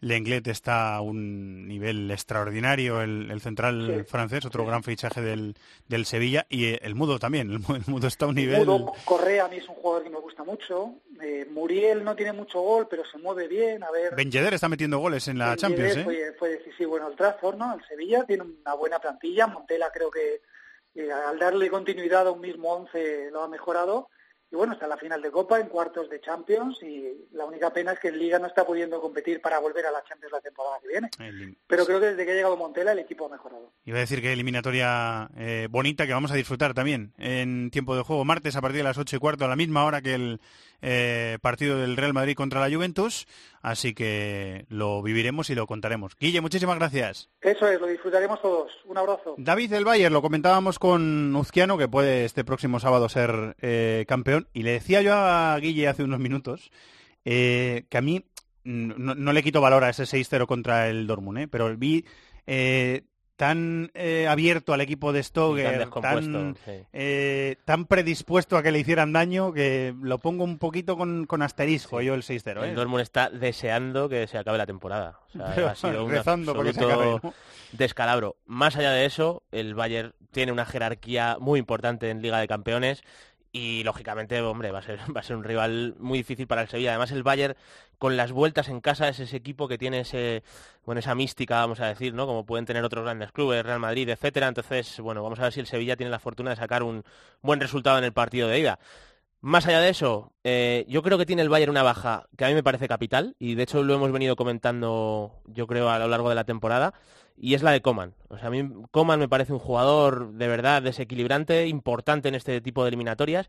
Y además, si tú ves los emparejamientos en banda, que seguramente sean Mercado con Riverí, que Mercado igual es cierto que es un central, que cuando sale del área sufre un poquito más, pero es muy intenso en la marca, es muy agresivo y Riverí ya no tiene tanta explosividad, entonces yo creo que ahí el Sevilla puede hacer una buena defensa a Riverí y si en el otro lado juega Robén, Escudero es un jugador con un reprise tremendo, es un jugador que es difícil de superar, que está en un muy buen momento de forma y entonces ahí el Sevilla puede, yo creo, igualar el partido y, y luego tiene jugadores para... La baja de Vanega, lo para tocar el balón. Sí, la, la baja de Vanega es importante, pero yo creo que Enzonzi, dentro de sus características, es un jugador que el primer paso lo, lo sabe hacer limpio. De hecho, a mí es que Enzonzi, te digo una cosa, me parece un jugador para ser titular con la selección francesa. A mí me, ha- a mí me ha ahora sorpre- mismo. a mí me ha sorprendido mucho. A mí me parece ahora mismo, por características... trato de balón me ha... A pesar de que igual Pogba, Kanté, Rabiot tengan individualmente más nivel, a mí Enzonzi me parece una pieza que, se, que Está aportaría bien- muchísimo Está en muy bien tirado me, eso. Me parece Porque que- es algo que le falta a Francia. Sí, a mí me parece que tendría que ser titular. Si un, e- o sea, un jugador que yo opino que, vaya a ser- que pueda ser titular con Francia en el Mundial, evidentemente, eh, es porque me da la sensación de que tiene, puede tener peso en un partido de Champions. De hecho, si ves el partido del Trafford, eh, para mí es uno de los más destacados del Sevilla, Enzonzi ese día. Entonces, bueno, entre esos emparejamientos en banda, entre la capacidad de Enzonzi para soltar el balón, yo creo que el Sevilla puede tener emparejado bien el partido, igualado, y es verdad que lo que le pasó contra el Barça, le falta ese, colmillo para terminar las jugadas.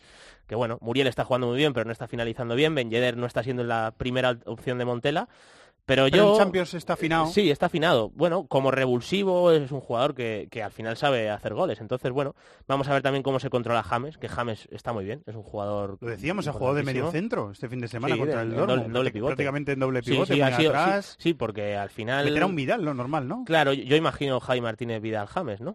Que al final es, un 4-3-3, pero ¿qué ocurre? Que por comportamiento Vidal es un jugador que tiende más a acercarse al área cuando su equipo tiene el balón y James al revés. James se acerca po- porque él quiere organizar la A la creación, ¿no? Claro, entonces da la sensación siempre de que James está jugando en paralelo con, con otro pivote, en este caso imagino que será Javi Martínez, y James se está sintiendo protagonista. Sí, sí, y es que además es. un jugador, eh, solo hay que recordar, por ejemplo, el Brasil-Colombia del pasado Mundial, que eh, en ese partido es donde se ve de verdad el James, que le dan todos los balones, que él maneja el juego, Se ahí, siente líder. ahí se, se siente líder, disfruta, y lo ha conseguido en el Bayern, cosa que con Henkes a mí me sorprende, porque con Ancelotti sí lo esperaba, pero Henkes ha apostado por él, y a mí me parece, junto con el Lewandowski, la gran amenaza Y a ver dónde Bayern. deja eso a, a Müller, porque claro, Robben y Ribery están jugando, tienen galones Sí, y... Puede entrar Müller ¿eh? en banda derecha y quitar a uno Y de los dos quitar extremos, que puede ser.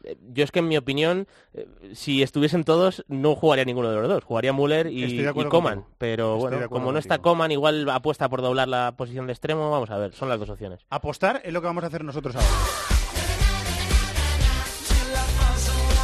Con los amigos de Marathon Bet, esa apuesta extraordinaria de Champions, en este caso del Sevilla-Bayer, partido de ida de los cuartos de final de la Champions. Queridos amigos, primer gol de Robert Lewandowski, primer gol del partido, que lo marca Robert Lewandowski, se entiende.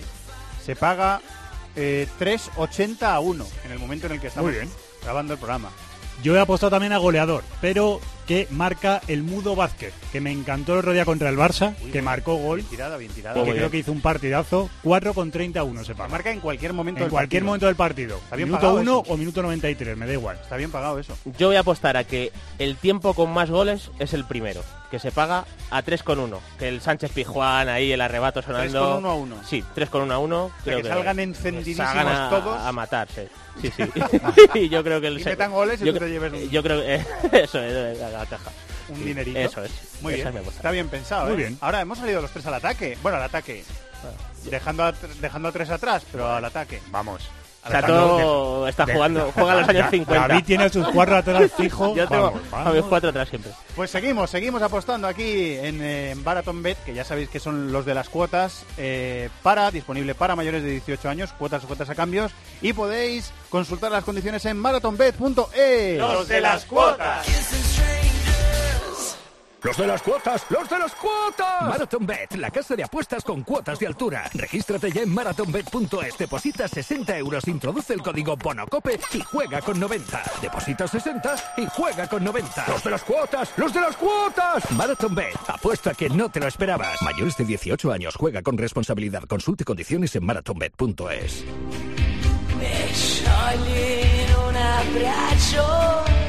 Pasión por el fútbol internacional. This is Fútbol en COPE.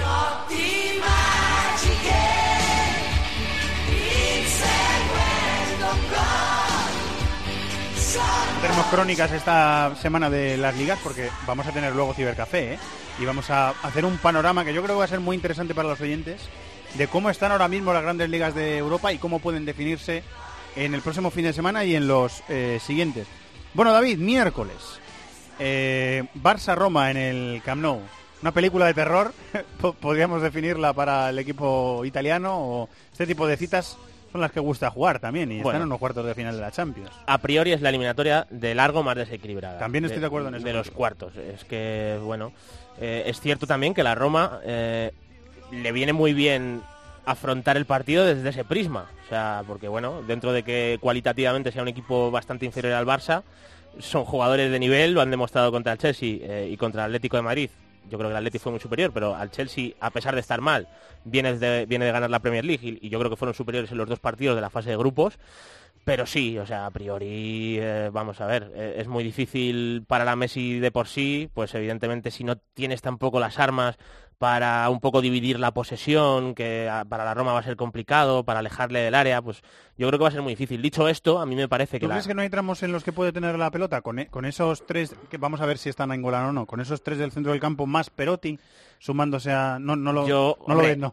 Evidentemente, yo creo que esto se va a ir a un 70-30 tranquilamente en el global, porque además es que Di Francesco, eh, el, el- él el tipo de mm, ajuste que ha hecho con respecto a Spalletti ha sido defensivo, no se entienda desde el prisma conservador, sino esta Roma defiende más junta. O sea, bien lo haga en campo rival, bien lo haga en campo propio, junta mucho a sus futbolistas, prioriza estar bien organizada y entonces si tú al... ¿Invierte menos tiempo en atacar también puede ser? Bueno, eh, depende del equipo, claro, del rival. Yo creo que la, que, eh, la Roma, evidentemente sin Salah, ya no tiene tanta capacidad contragolpeadora.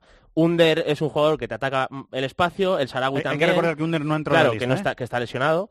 Eh, entrarán, yo imagino, el Sarawi Perotti en las, Perotti en las bandas. Y luego al final el delantero centro de referencia es Deco, que no es un jugador tampoco de atacar el espacio. Entonces, si encima no está Nainggolan, la capacidad de ruptura de atacar los espacios de la Roma se reduce muchísimo. Entonces, yo creo que hay dos pilares sobre los que la Roma puede asentar el sacar un buen resultado en el Camp Nou. El primero, para mí, es Alisson. O sea, me parece el jugador de verdad más determinante y más en un escenario como el Camp Nou, donde lo lógico es que tenga que hacer cinco o seis paradas. O sea, Lo cual dice bastante también de la capacidad defensiva que tiene este equipo, que, que le, le crean ocasiones. Le- sí, le crean ocasiones. De hecho, es que a mí pf, Faccio y Manolas me parecen dos centrales correctos, pero eh, claro, si los comparas, por ejemplo, con los de su rival, que son Piqué un Tití, están dos o tres escalones por debajo. El portero es otra historia. El portero, El portero es un porterazo porterazo y, ocurre una cosa también, que al final en la Liga de Campeones se van dando episodios y, y bueno, tú imagínate que el Barça tira tres, las tres primeras veces a portería y no hace gol. Ahí los partidos se van enquistando y Alisson ahí tiene mucho que decir porque es un portero que de verdad marca diferencias desde lo individual. Y luego el otro pilar es Checo, que me parece el jugador que, que en cualquier jugadita, si en la Roma sí consigue sacar una falta cerca del área, si consigue asentar algún se, ataque... se lleva muy bien con el gol, ¿verdad? Por claro, decirlo- es, es un jugador que forma. necesita relativamente poco y luego que tiene jugadores que le activan bien, eh, sobre todo Kolarov. Yo creo que Kolarov es un jugador que la Roma, a pesar de no tener tampoco una fase de ataque posicional larga, Kolarov mete centros muy bien desde lejos de la línea de fondo. Que yo creo que eso es... Y en eso Seco es Claro, exactamente. Ahí, capitán y ahí. Seco es un jugador que, que se, se puede imponer a, a un Titipi que me parecen los dos jugadores un poco que, que pueden ir llevando a la Roma a que el partido vaya avanzando y ellos sigan dentro de la eliminatoria. Y luego la baja de Nainggolan a mí me parece, eh, si no juega, catastrófica para, para Sí. los de Di Francesco. Porque yo que sé, si pones, pues, si- si Alisson es, siempre entiéndase la comparación, si Alisson sería el Messi por determinación del Barça, Ujú. eh, Seco puede ser el Luis Suárez, para mí Nainggolan es el Busquets. O sea, no, no en comparación al estilo de jugador, sino a la hora de plantear el plan de juego, porque la Roma presiona, la Roma llega por banda y necesita gente que carga el área. Importancia para ir sobre él, ¿no? Exacto, me parece un jugador importantísimo y, y de verdad que si es, agresi- pierde- es agresivo, Ah, es defensivo y luego en, en ataque le da una cantidad de cosas al equipo también, el disparo de media distancia, esos pases. Me parece un jugador de verdad para, para salir de la Roma un equipo superior. A mí me encanta Nainggolan. O sea, es verdad que no es un jugador creativo, que muchas veces le ves y, y es muy agresivo. Ha tenido problemas con su carácter Sí, en y, y fuera, de, fuera, de los, de fuera del campo es un liante. pues, Ya tenía, ¿sabes? O sea, eso es así. Pero, pero es un jugador que, que a- además de esa agresividad y de ayudar en defensa, cuando llega arriba, te da unos, unos últimos toques, tiene unos disparos a puerta casi siempre precisos, bien orientados, es un jugadorazo y, e insisto, me parece una baja capital para la Roma. Eh, vamos a ver si está Pellegrini, que sería su... que Sería- también está tocado, ¿eh? Sí, yo imagino que sería... Otra opción es eh, que jugase con De Rossi, que entiendo que va a ser titular, y que entre Gonalons eh, y que estén los dos un poquito más defensivos, que es otra alternativa. La Roma juega alguna vez con doble pivote Incluso y no paralelos, te lo iba a decir, Sí, ¿no? bueno, no, este año hemos visto uno de los ajustes que ha Sí. hecho Di Francesco en alguna ocasión, no siempre, es con Nainggolan por delante de, de dos, con Alonso Strutman, con Alonso, eh, perdón, de Rossi Strutman. Lo que pasa que Strutman entiendo que también será titular, pero bueno, lo lógico sería de Rossi Strutman, Lorenzo Pellegrini, si, si no inventa algo raro Di Francesco. Eh, Florenzi eh, soñará con aquel gol que le metió al Barça en una Sí, primera jornada sí, de sí. Champions que luego fue a abrazar a su abuela, Sí, sí. que es socia del club, gol. Como él, y bueno, es el lateral derecho titular de esta Sí, sí, de además, bueno, Bruno Pérez es la otra opción. A mí Bruno Pérez es un jugador que me gusta mucho, pero entiendo que en un escenario de defender, de ponerse el mono de trabajo, Florenzi es incuestionable, Castro está lesionado. Identificación que tiene también Sí, con, con, con el escudo, con el, escudo, y, con sí, el sí. equipo. No, yo entiendo que Florenzi es incuestionable para Algo parecido para a lo que hablamos de De Rossi, que De Rossi puede que no esté en su, lo decía antes eh, Álvaro, no- puede que no esté en su mejor momento físico también, pero claro, eh, la- eh, ese brazalete después de Totti, la identificación con el club, con la institución. Sí, sabes que en ese momento en el que hay que poner la cabeza para que te la abran, si hace falta, lo va a hacer Florencia antes que Bruno Pérez. Eso es indiscutible. Entonces, eh, no, pero es un, es un argumento también para hacer la alineación y un, y un criterio, ¿no? Y yo entiendo que él va a ser titular, claro. ¿Algo más eh, que te deje el partido del Camp? ¿Algo Bueno, más que quieras decir? eh, antes de que apostemos, que hay que apostar Mm, ahora. Que al final hablamos mucho, pero lo que apetece es ver a ver qué hace Messi, a mí por lo menos. o sea, o sea, Sí, mola hablar de Messi, pero mola mucho más verle, ¿verdad? Bueno, a mí hablar de Messi, de hecho, es que no me apetece, porque es que parece que...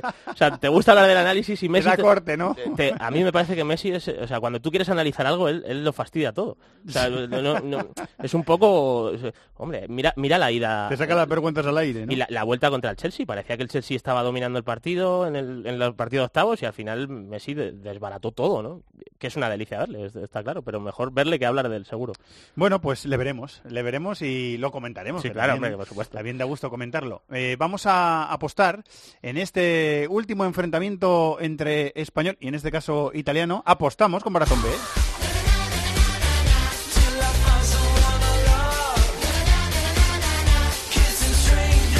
vais a hacer la cobertura mientras busco mi apuesta, que estoy todavía buscando mi apuesta. Estás dubitativo. Pues yo si quieres te No, la digo es que no la porque yo- encuentro. Ah, yo te- ahí Yo- sí que se había echado el cable, pero... yo ya he apostado, ¿eh? Te si lo queréis, agradezco. si venga. queréis os la digo. Venga. Yo ya sabéis que eh, soy del Barça, así que voy a apostar por, bueno, que he apostado ya, un 3-0. Creo que se queda sentenciada ¿Cuánto se paga eso, la amigo? eliminatoria en la ida y se paga, tampoco es demasiado, ¿eh? 7,70 a 1. Casi, casi lo mismo que yo, porque yo tengo también un marcador correcto, pero yo he apostado por, el 3-1, que se Y, paga pues a mira, lo 9,80. llego a pensar también. Sí, porque bueno, igual será tan tan favorito al Barça que igual en un despiste puede marcar la Roma y tres goles yo creo que Yo, pueden yo creo que yo creo que en Sevilla se despistó, pero este miércoles no se despista. Ahí están las nuestras. La tengo, te copia un poco, pero no del todo. Ganador por tres goles, el Barça, por tres goles de margen. Muy muy copia la mía. bueno, ¿Cuánto te se paga un poco, pero no tanto. 5 con 10 a 1. Ah, bien. Te doy una parte. Bueno, no, te doy yo te doy yo una. ¿Te parece Tercero bien? y te doy una parte. No, no te doy nada, me lo quedo yo. Muy bien. Pues eh, hasta aquí los enfrentamientos de españoles. Está esperando Guillem Balaguer. Y estas son las apuestas de Marathon Bet. Apuestas extraordinarias de Champions. Cuotas sujetas a cambios para mayores de 18 años y condiciones para consultar en marathonbet.es. Los de las cuotas. Los de las cuotas, los de las cuotas. Marathon Bet, la casa de apuestas con cuotas de altura. Regístrate ya en marathonbet.es, deposita 60 euros, introduce el código BONOCOPE y juega con 90. Deposita 60 y juega con 90. Los de las cuotas, los de las cuotas. Marathon Bet, apuesta que no te lo esperabas. Mayores de 18 años, juega con responsabilidad. Consulte condiciones en marathonbet.es.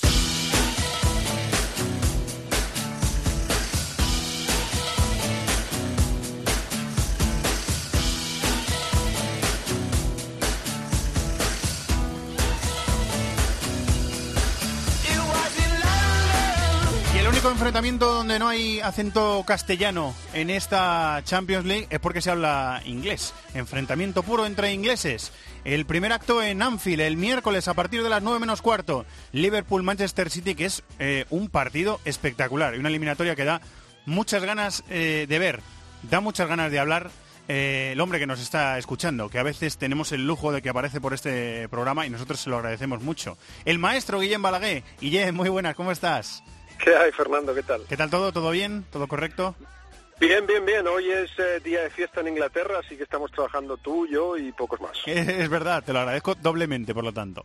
Eh, bueno, como sé que, que estás grabando también programas en la tele, no, no somos los únicos que te damos la tabarra, ¿eh? O sea que eso, eso me consuela un poco. Sí, sí, así es. Eh, ¿Vaso medio lleno o medio vacío? Es decir, eh, qué bien que hay un semifinalista, va a haber un semifinalista inglés en la Champions o, o qué mal, qué mala pata que nos ha tocado juntos en cuarto. ¿Cómo lo vemos eso? Bueno, se ha repetido bastante que es una pena que dos equipos ingleses se encuentren a estas alturas. Lo decimos nosotros también si hubieran sido equipos españoles, pero a mí me suena partido grande, eh, suena partido novedoso, nuevo un poco la sensación que teníamos en el, eh, con el Juventus Tottenham, por ejemplo, también, de no es un cambio de dinámicas en lo más alto, pero, pero bueno, son dos equipos que juegan muy bien a fútbol y que mira, de repente va- uno de ellos va a estar en, semifinales, así que siempre, siempre, siempre el, vano, el vaso medio lleno. Sí, la, la, la Premier va a tener un representante en semifinales. Eso ya es una, una buena noticia para esa liga. Eh, que además está intentando eh, dar un salto de nivel otra vez en la Champions que últimamente le está costando. Eh, la- las temporadas, tú lo sabes mejor que nadie, Guillem, eh, son muy cambiantes. El fútbol en una semana es distinto, pues imagínate entre septiembre y marzo. Y hubo un 5-0 eh, del City al Liverpool y también hubo un 4-3 que fue uno de los partidos más apasionantes que yo he visto esta temporada. O sea que nos vamos a divertir, yo creo, ¿no? Esa es la promesa. Sí, de hecho, deja, déjame que continúe con esa idea que has puesto sobre la mesa de que todo es muy cambiante, porque imagínate por un momento que el Liverpool gana al City y que el United gana al City el fin de semana, que, como sabéis es el derby de, Manchester, también el derby de Liverpool.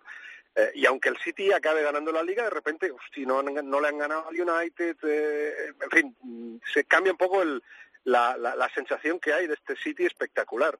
Otra cosa es que sea eso lo que lo que ocurra, ¿no? Pero pero sí que es verdad que, que echando la vista atrás, esos dos partidos te dicen lo que lo que será a partir de ahora, mientras Klopp y Guardiola estén a cargo de estos dos equipos, lo que será este este enfrentamiento. Puede ser un 5-0 o un 4-1. Luego fue 4-3, pero los goles llegaron al final. Eh, y es y es un poco porque los dos me da la sensación tienen eh, en su máximo poderío, en su fuerza, eh, lo que al contrario les hace más débiles. Es decir, estuve viendo eh, de cerca el, el Crystal Palace Liverpool y le costó un montón al Liverpool sacar el balón desde atrás, que es absolutamente necesario para lo que hacen. Si, si no se convierte todo en, en balonazos arriba a los de arriba, ¿no? Eh, bueno, pues ¿en qué es bueno el Manchester City? Justamente en, en- en detener eso. Eh, un error del, del Liverpool en la construcción puede ser un gol temprano a lo mejor del, del City y olvídate de dar la vuelta a eso, porque entonces tienes que atacar al City, en fin, eh, te imaginas el resto. Bueno, pues, ¿qué es en lo que el City, eh, qué es lo que te ofrece? ¿Dónde te ofrece la posibilidad de ganarles? Pues en el espacio que dejan detrás de la defensa, claramente, porque defienden tan arriba. Bueno, pues la velocidad de, Firmino, de Mané, de Sala, pues puede hacerle daño al Liverpool y por eso se pusieron 4-1. Eh, es decir, eh, puede ir para un lado o para el otro. Está claro que el Liverpool, eh, habiendo sido el único que ha ganado al, al City en la liga, pues sabe cómo hacerlo y, eh, históricamente también Klopp, eh, no en competiciones largas, no en la liga, pero sí en, la Supercopa y en la Copa ha sido, ha sido capaz de sorprender a Pep Guardiola, que no, que no es habitual, así que como dices, sí, eh, partido estos de, de ver, de grabar y de, de hablar mucho durante mucho tiempo. Me llamó mucho la atención que cuando se sentó en la sala de prensa eh, Jurgen Klopp después de la victoria contra el Manchester City, eh, primero respiró el hombre y luego dijo, esta es la única forma de hacerles daño. O sea, atacándole, atacándole al Manchester City es la única forma de hacerles daño. Me, me llamó mucho la atención. Bueno, luego está la, la posibilidad de poner tres autobuses en el área y Sí, esa es la otra, bien, ¿no? Pero, eh, es que Pero no- más no improbable, a lo que- mejor, ¿no? Más improbable, Guillem. Es que no lo sé, no lo sé, porque lógicamente para el espectador y para el, para el aficionado neutro, pues sí, hombre, que ataque el Liverpool. Pero no es garantía de absolutamente nada. No, no contra este Manchester City en el que todos están espectaculares. O sea, estaba viendo estadísticas, todos los centrocampistas y delanteros tienen eh, más de 10 asistencias. Estos son los cuatro o cinco que están arriba, más de 10 asistencias por cabeza. Eh, todo el mundo marca. Sané ahora está espectacular.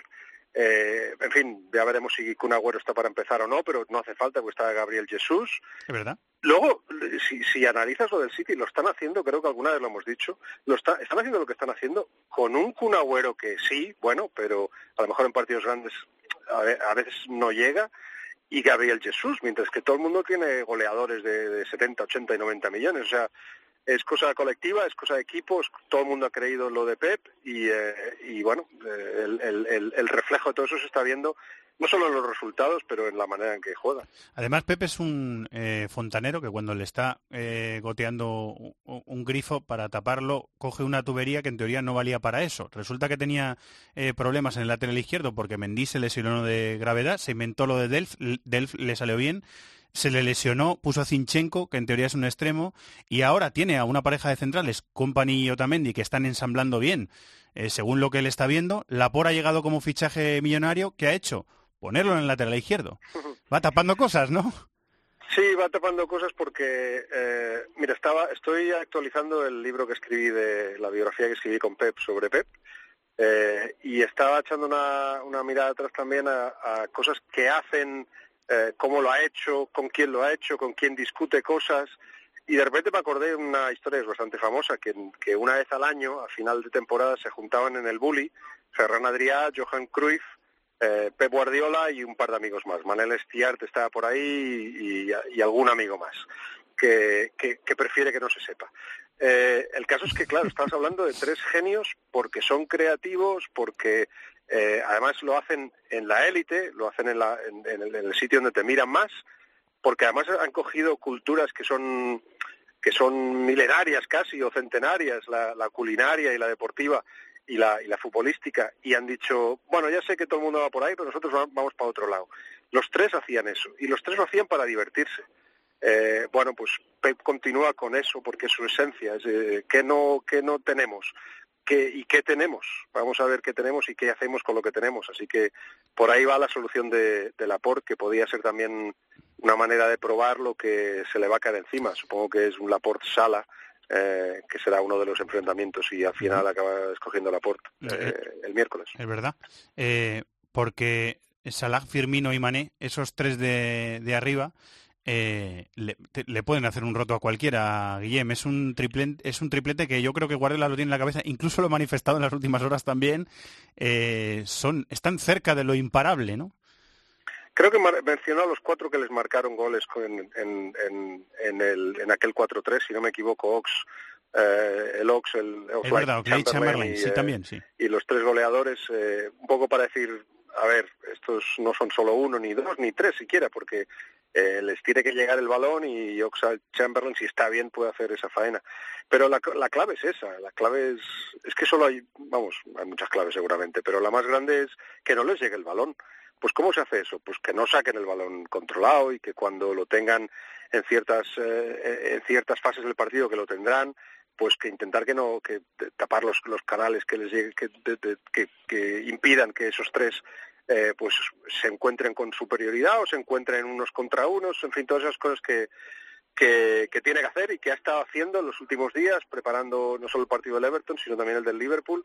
Y, eh, y, y de esas cosas, pues esa fascinación por, por buscar las soluciones es de lo que, de lo que vive Pep y de lo que vive su grupo de trabajo. Eh, me lo has deslizado antes y quiero entrar un poquito más ahí eh, a fondo. ¿Cómo se llevan eh, Klopp y Guardiola? Porque se conocen perfectamente, se han enfrentado en Alemania, ahora se han enfrentado en, en Inglaterra, eh, se tiran piropos, eh, se hablan cuando están en la zona técnica, se les ve hablar. Cu- cu- Cuando no están los focos delante, cuando no los vemos, ¿cómo, cómo se llevan? No creo que vaya más allá de una relación profesional y de muchísimo respeto, como dices, así como con Tuchel, por ejemplo, es famoso que se reunía Pep y, y Tuchel para, para hablar, incluso una vez creo que le ganó el Bayern Múnich 5-1 al, al Borussia Dortmund. Y no se le acabó de perdonar que Tuchel acabara cenando con Pep Guardiola ese día, pero, pero en Tuchel hay una sensación de de, de pupilo. Él va a hablar con Pep para que le explique cosas y para entender cosas y luego Pep, que eh, lo hace siempre así, pues se le explica todo. Luego, claro, eh, los partidos siguientes de esa cena fueron cada vez más, más, más difíciles para el Bayern Múnich porque, porque el Borussia Dortmund aplicaba todas esas cosas que Tuchel aprendía en esas cenas, porque es así de abierto Pep. Pero no han llegado a esa relación porque yo creo que eh, está claro que, que Pep no anda repartiendo lecciones, pero eh, pero Klopp no se ve como un pupilo de, de, Pep. Ve que lo que hace es representa su persona, él es, él es puro rock and roll y, y, le, y le mola ese- esa marcha, pero no ve ni el City ni a Pep ni la manera de ganar de Pep como, como la manera ideal ni a la que hay que aspirar. De hecho, alguna vez lo ha criticado por eh, bueno por ese control que tienen los partidos que, que, que, duermen los partidos, ¿no? que es otra manera de defender, pero que Klopp no, no acaba de, de- de aceptar. Bueno, pues ahí queda. Son dos maneras de entender el, el fútbol y dos, dos tipos que se respetan muchísimo. Aquel libro de Club que nos recomendaste lo tengo en la mesita de la noche y estoy a punto de empezar a leerlo. O sea que ya te, ya te diré Se entienden muchas cosas. Se Sí, muchas sí. Rafa por eso- Honigstein es el, el escritor. Sí, señor, por eso, por eso tengo muchas ganas de leerlo. La última que te hago, eh, Guillem, tenemos un eh, español, bueno, tenemos varios, pero un español en el once titular del Manchester City, que es David Silva, que está rindiendo a muy alto nivel a pesar de sus circunstancias personales, que eso siempre afecta en cualquier eh, profesión, en la de futbolista también, porque son seres humanos. Eh, y tenemos otro español en el Liverpool, que es Alberto Moreno, que ha perdido la, eh, lugar con, con Robertson, que lo está haciendo muy bien en lateral izquierdo, ¿no? ¿Cómo los ves a los dos?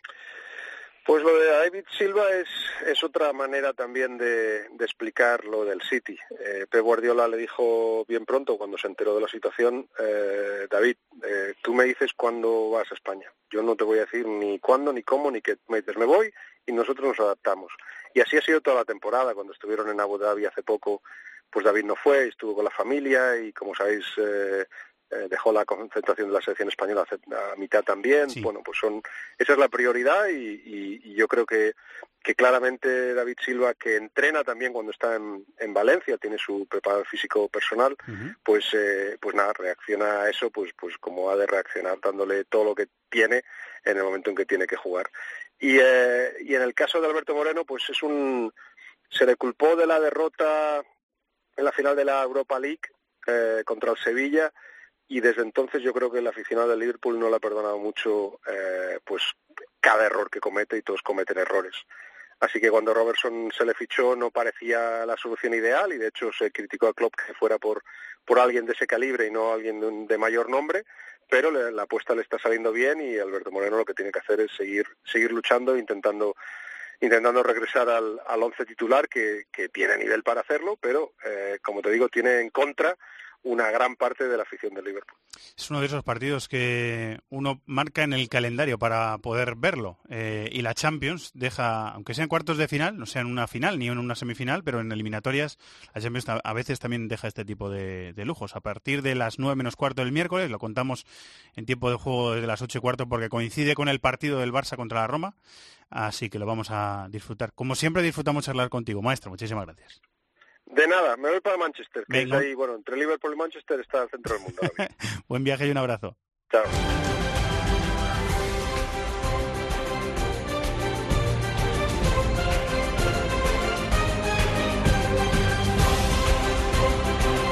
Sintonía antigua, pero nos gusta más. De la Europa League, ¿verdad que sí, chato? Nos gusta más, por eso la usamos. La sintonía de la Europa League. La Europa League la quiere ganar el Atlético de Madrid. Le gustaría estar en la Champions, pero es que no puede. Y tiene en cuartos de final contra el Sporting Club de Portugal, en la ida en el Metropolitano. Hola Tony Padilla, compañero, muy buenas, ¿cómo estás? Hola, ¿qué tal? Partido muy bonito, porque se me antoja un partido muy bonito. Vamos a ver cómo está el Atleti, vamos a ver cómo está el Sporting de Jorge Jesús, pero es un partido muy atractivo, ¿eh? Sin duda, sin duda. Además, es, eh, el, Sporting tiene como, recordamos, es un equipo que, como en el caso del Atlético Madrid, cae de Champions, acabó tercero en el grupo del Fútbol Club Barcelona, lo hizo bastante bien. Y un poquito el Sporting tiene como fama de ser un equipo que juega muy bien y nunca gana nada. Es como un perdedor romántico, uno de los mejores eh, fútbol formativos de, de Europa. Ya hayan salido jugadores maravillosos como Cristiano, como Figo, como tantos. Y ya sufrió muchísimo contra Victoria Pilsen. Parecía que iba a hacer lo que hace siempre el Sporting de Portugal, que es caer cuando parece que es favorito. Se consiguió clasificarse sufriendo mucho en tierras checas, pero en principio yo creo que todo el mundo sabe que si hay un candidato a ganar ese título es el, es Atlético de Madrid, ¿no? Pero me parece que será una eliminatoria bonita, igualada, porque este Sporting, por ejemplo, le jugó muy bien al fútbol con Barcelona en el partido de Champions en Lisboa, ganó de forma afortunada el Barça 0-1 con un gol muy eh, gol en propia puerta, y tiene jugadores muy, muy interesantes, a Gelson Martins, a Bruno Fernández, a hasta arriba, y un muy buen entrenador como el George Jesús. Creo que está muy bonita esta competición y que no podemos descartar que en alguno de los cuatro duelos tengamos alguna sorpresa. En este mundo del, del fútbol, David, eh, hay mm, eh, varios prismas para mirar las cosas. Igual que eh, decimos que el, el Atlético de Madrid es bastante favorito para ga- ganar esta competición, es mi, es mi opinión personal, no sé si estáis de acuerdo. A mí me parece el, El gran con, favorito, con diferencias el grandísimo favorito, favorito. opinión, sí. Eh, igual que decimos eso, el Sporting Club de Portugal de Jorge Jesús no es ni el Copenhague ni el Lokomotiv. O sea, este es un equipo estoy- serio, bien formado y o sea, va a ser un rival de exigencia. Estoy con eso también estoy totalmente de acuerdo y decía Tony el enfrentamiento contra el Barça, pero también hay que recordar el enfrentamiento contra el Real Madrid hace un par de temporadas, si no recuerdo mal, que es un entrenador que sabe adaptarse a, a los rivales, que evidentemente el Atlético de Madrid por ese favoritismo va a te- va a tener que llevar la iniciativa y este Sporting tiene jugadores que nombraba Tony a Gelson Martins, este tipo de jugador en, en un escenario de contragolpe. A mí sin Bruno ser- Fernández me, me- me- bueno, me Bruno vuelve- Fernández en, me vuelve loco, en eh. Italia dio alguna pincelada en Sandoria Udinese, pero lo que está haciendo este año es otra cosa. O sea, está, Y cargándose el equipo a la Sí, espalda, está- eh. es- o sea, tiene buenos jugadores, tiene un buen entrenador, Buenísimo, es, un, buenísimo. es un equipo que es otra cosa en comparación a los otros rivales del Atlético de Madrid, pero eso no quita que, que también el Atleti tiene Griezmann, tiene Diego Costa, tiene Sí, Black, sí, es favorito. tiene jugadores Es de más jerarquía y superiores. Pero el Sporting, por ejemplo, tiene un portero que está eh, bastante infravalorado, que es Rui Patricio. Es un gran que portero. está rindiendo un nivel sí, sí. extraordinario. Hay mucha coña con lo del que el sector izquierdo de la defensa es Matieco entrado, pero están rindiendo bien en son Portugal. jugadores con experiencia y en Europa, evidentemente, eso ayuda Y muchísimo. Coates puede ser titular en Uruguay. O sea que, bueno, ahora mismo Jiménez, Godín están por delante, pero que es un eh, central que hemos visto jugar con la selección uruguaya. O sea que, que- que tiene buen equipo. Marcos Acuña, eh, mejor primera fase de la temporada que segunda, pero es un jugador muy potente el argentino. O sea que tiene buen equipo. ¿Algo que añadir, eh, Tony, a todo esto?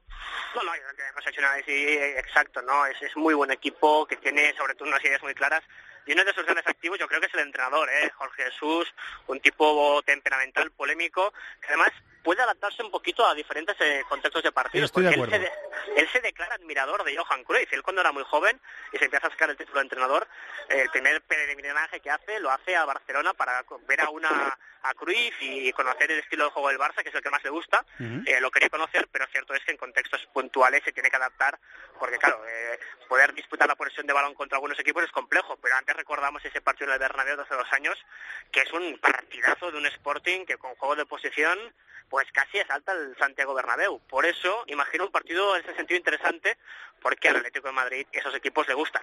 Le gustan los equipos abiertos, los equipos alegres, y veremos, veremos hasta qué punto el Sporting no queda encadenado a otra derrota romántica de decir, oye, ha jugado muy bien al Sporting, sí, ¿qué ha hecho? Ha perdido. Tienes razón, ¿eh? Es un poquito el escenario que me imagino, un Atlético de Madrid que, que, que diga, bueno, venid, venid, venid, venid, con alegría. Y el Sporting jugando muy bien, pum, pum, pum, dos zarpazos y el Atlético semifinalista. Yo realmente prefiero que pase eso, aunque creo que la historia ya le debe uno al Sporting, que hace muchos años, recordemos, que perdió una final de la UEFA en casa, en la balada con el CSKA de Moscú, Es verdad. y no hay manera que los pobres puedan ser protagonistas en Europa. Eh, eh, como pasa en anteriores ediciones de esta competición, en cuartos de final, todos los partidos a las 9 y 5 de la noche, eh, salvo que en algún caso haya que adelantarlo, porque imagino que el CSK en el partido de vuelta lo jugarán antes, pero en principio si no hay restricciones horarias o si no hay condicionantes horarios, eh, todos a las 9 y 5 de la noche. Os voy recitando los otros tres partidos y me decís qué pensamientos os eh, sugieren. Arsenal CSK en Moscú es el primero que valoramos. Bueno, yo creo que en principio Arsenal es favorito, después de superar al, al Milan, pero el CSKA viene de, cargar- viene de cargarse al, al Lyon, demostrando que tiene muchos argumentos. Por lo tanto, más igualado de lo que puede parecer, el último superviviente del fútbol ruso ha demostrado que, que- que no se rinde.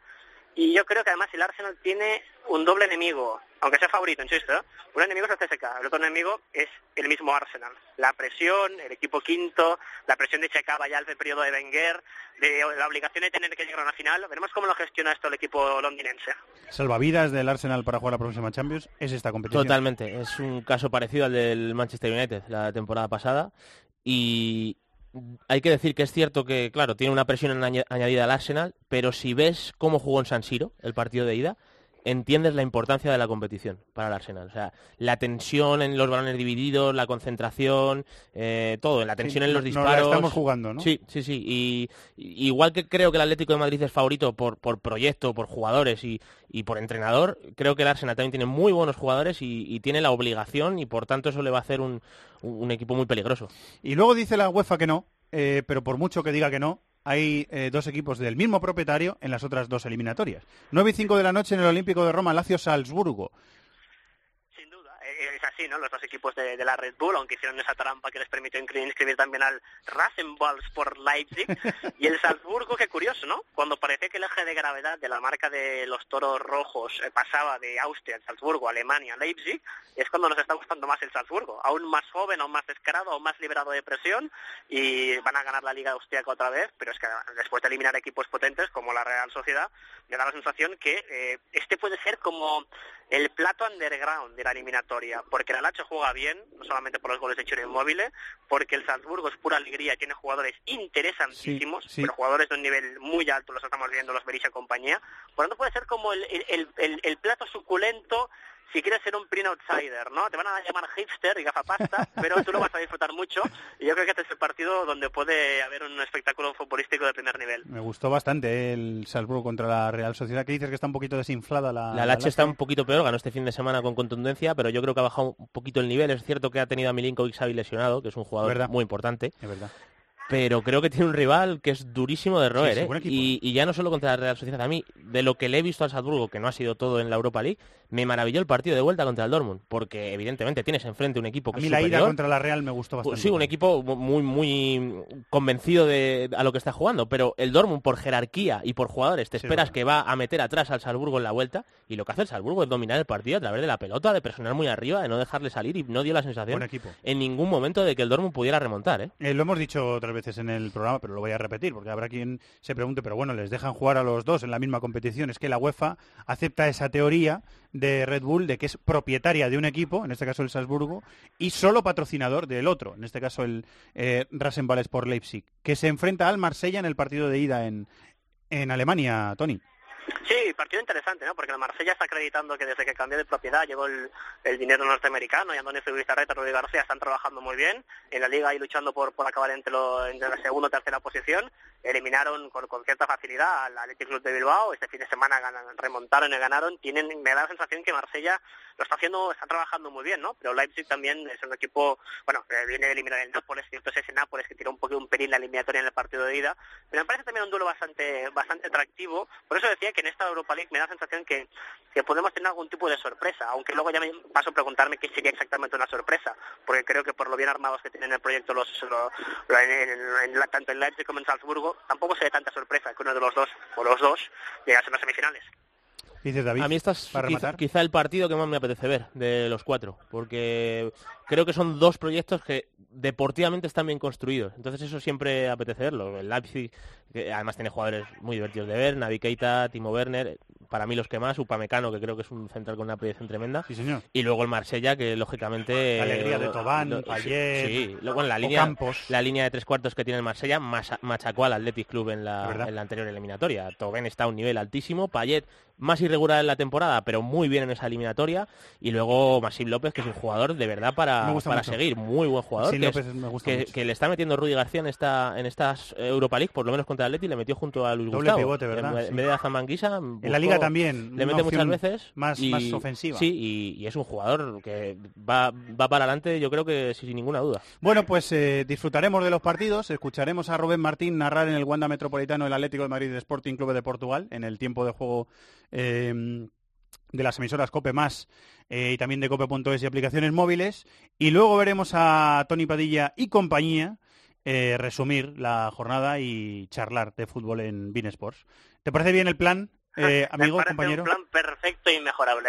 Muy bien, pues lo disfrutaremos. Muchas gracias, Tony. Un abrazo.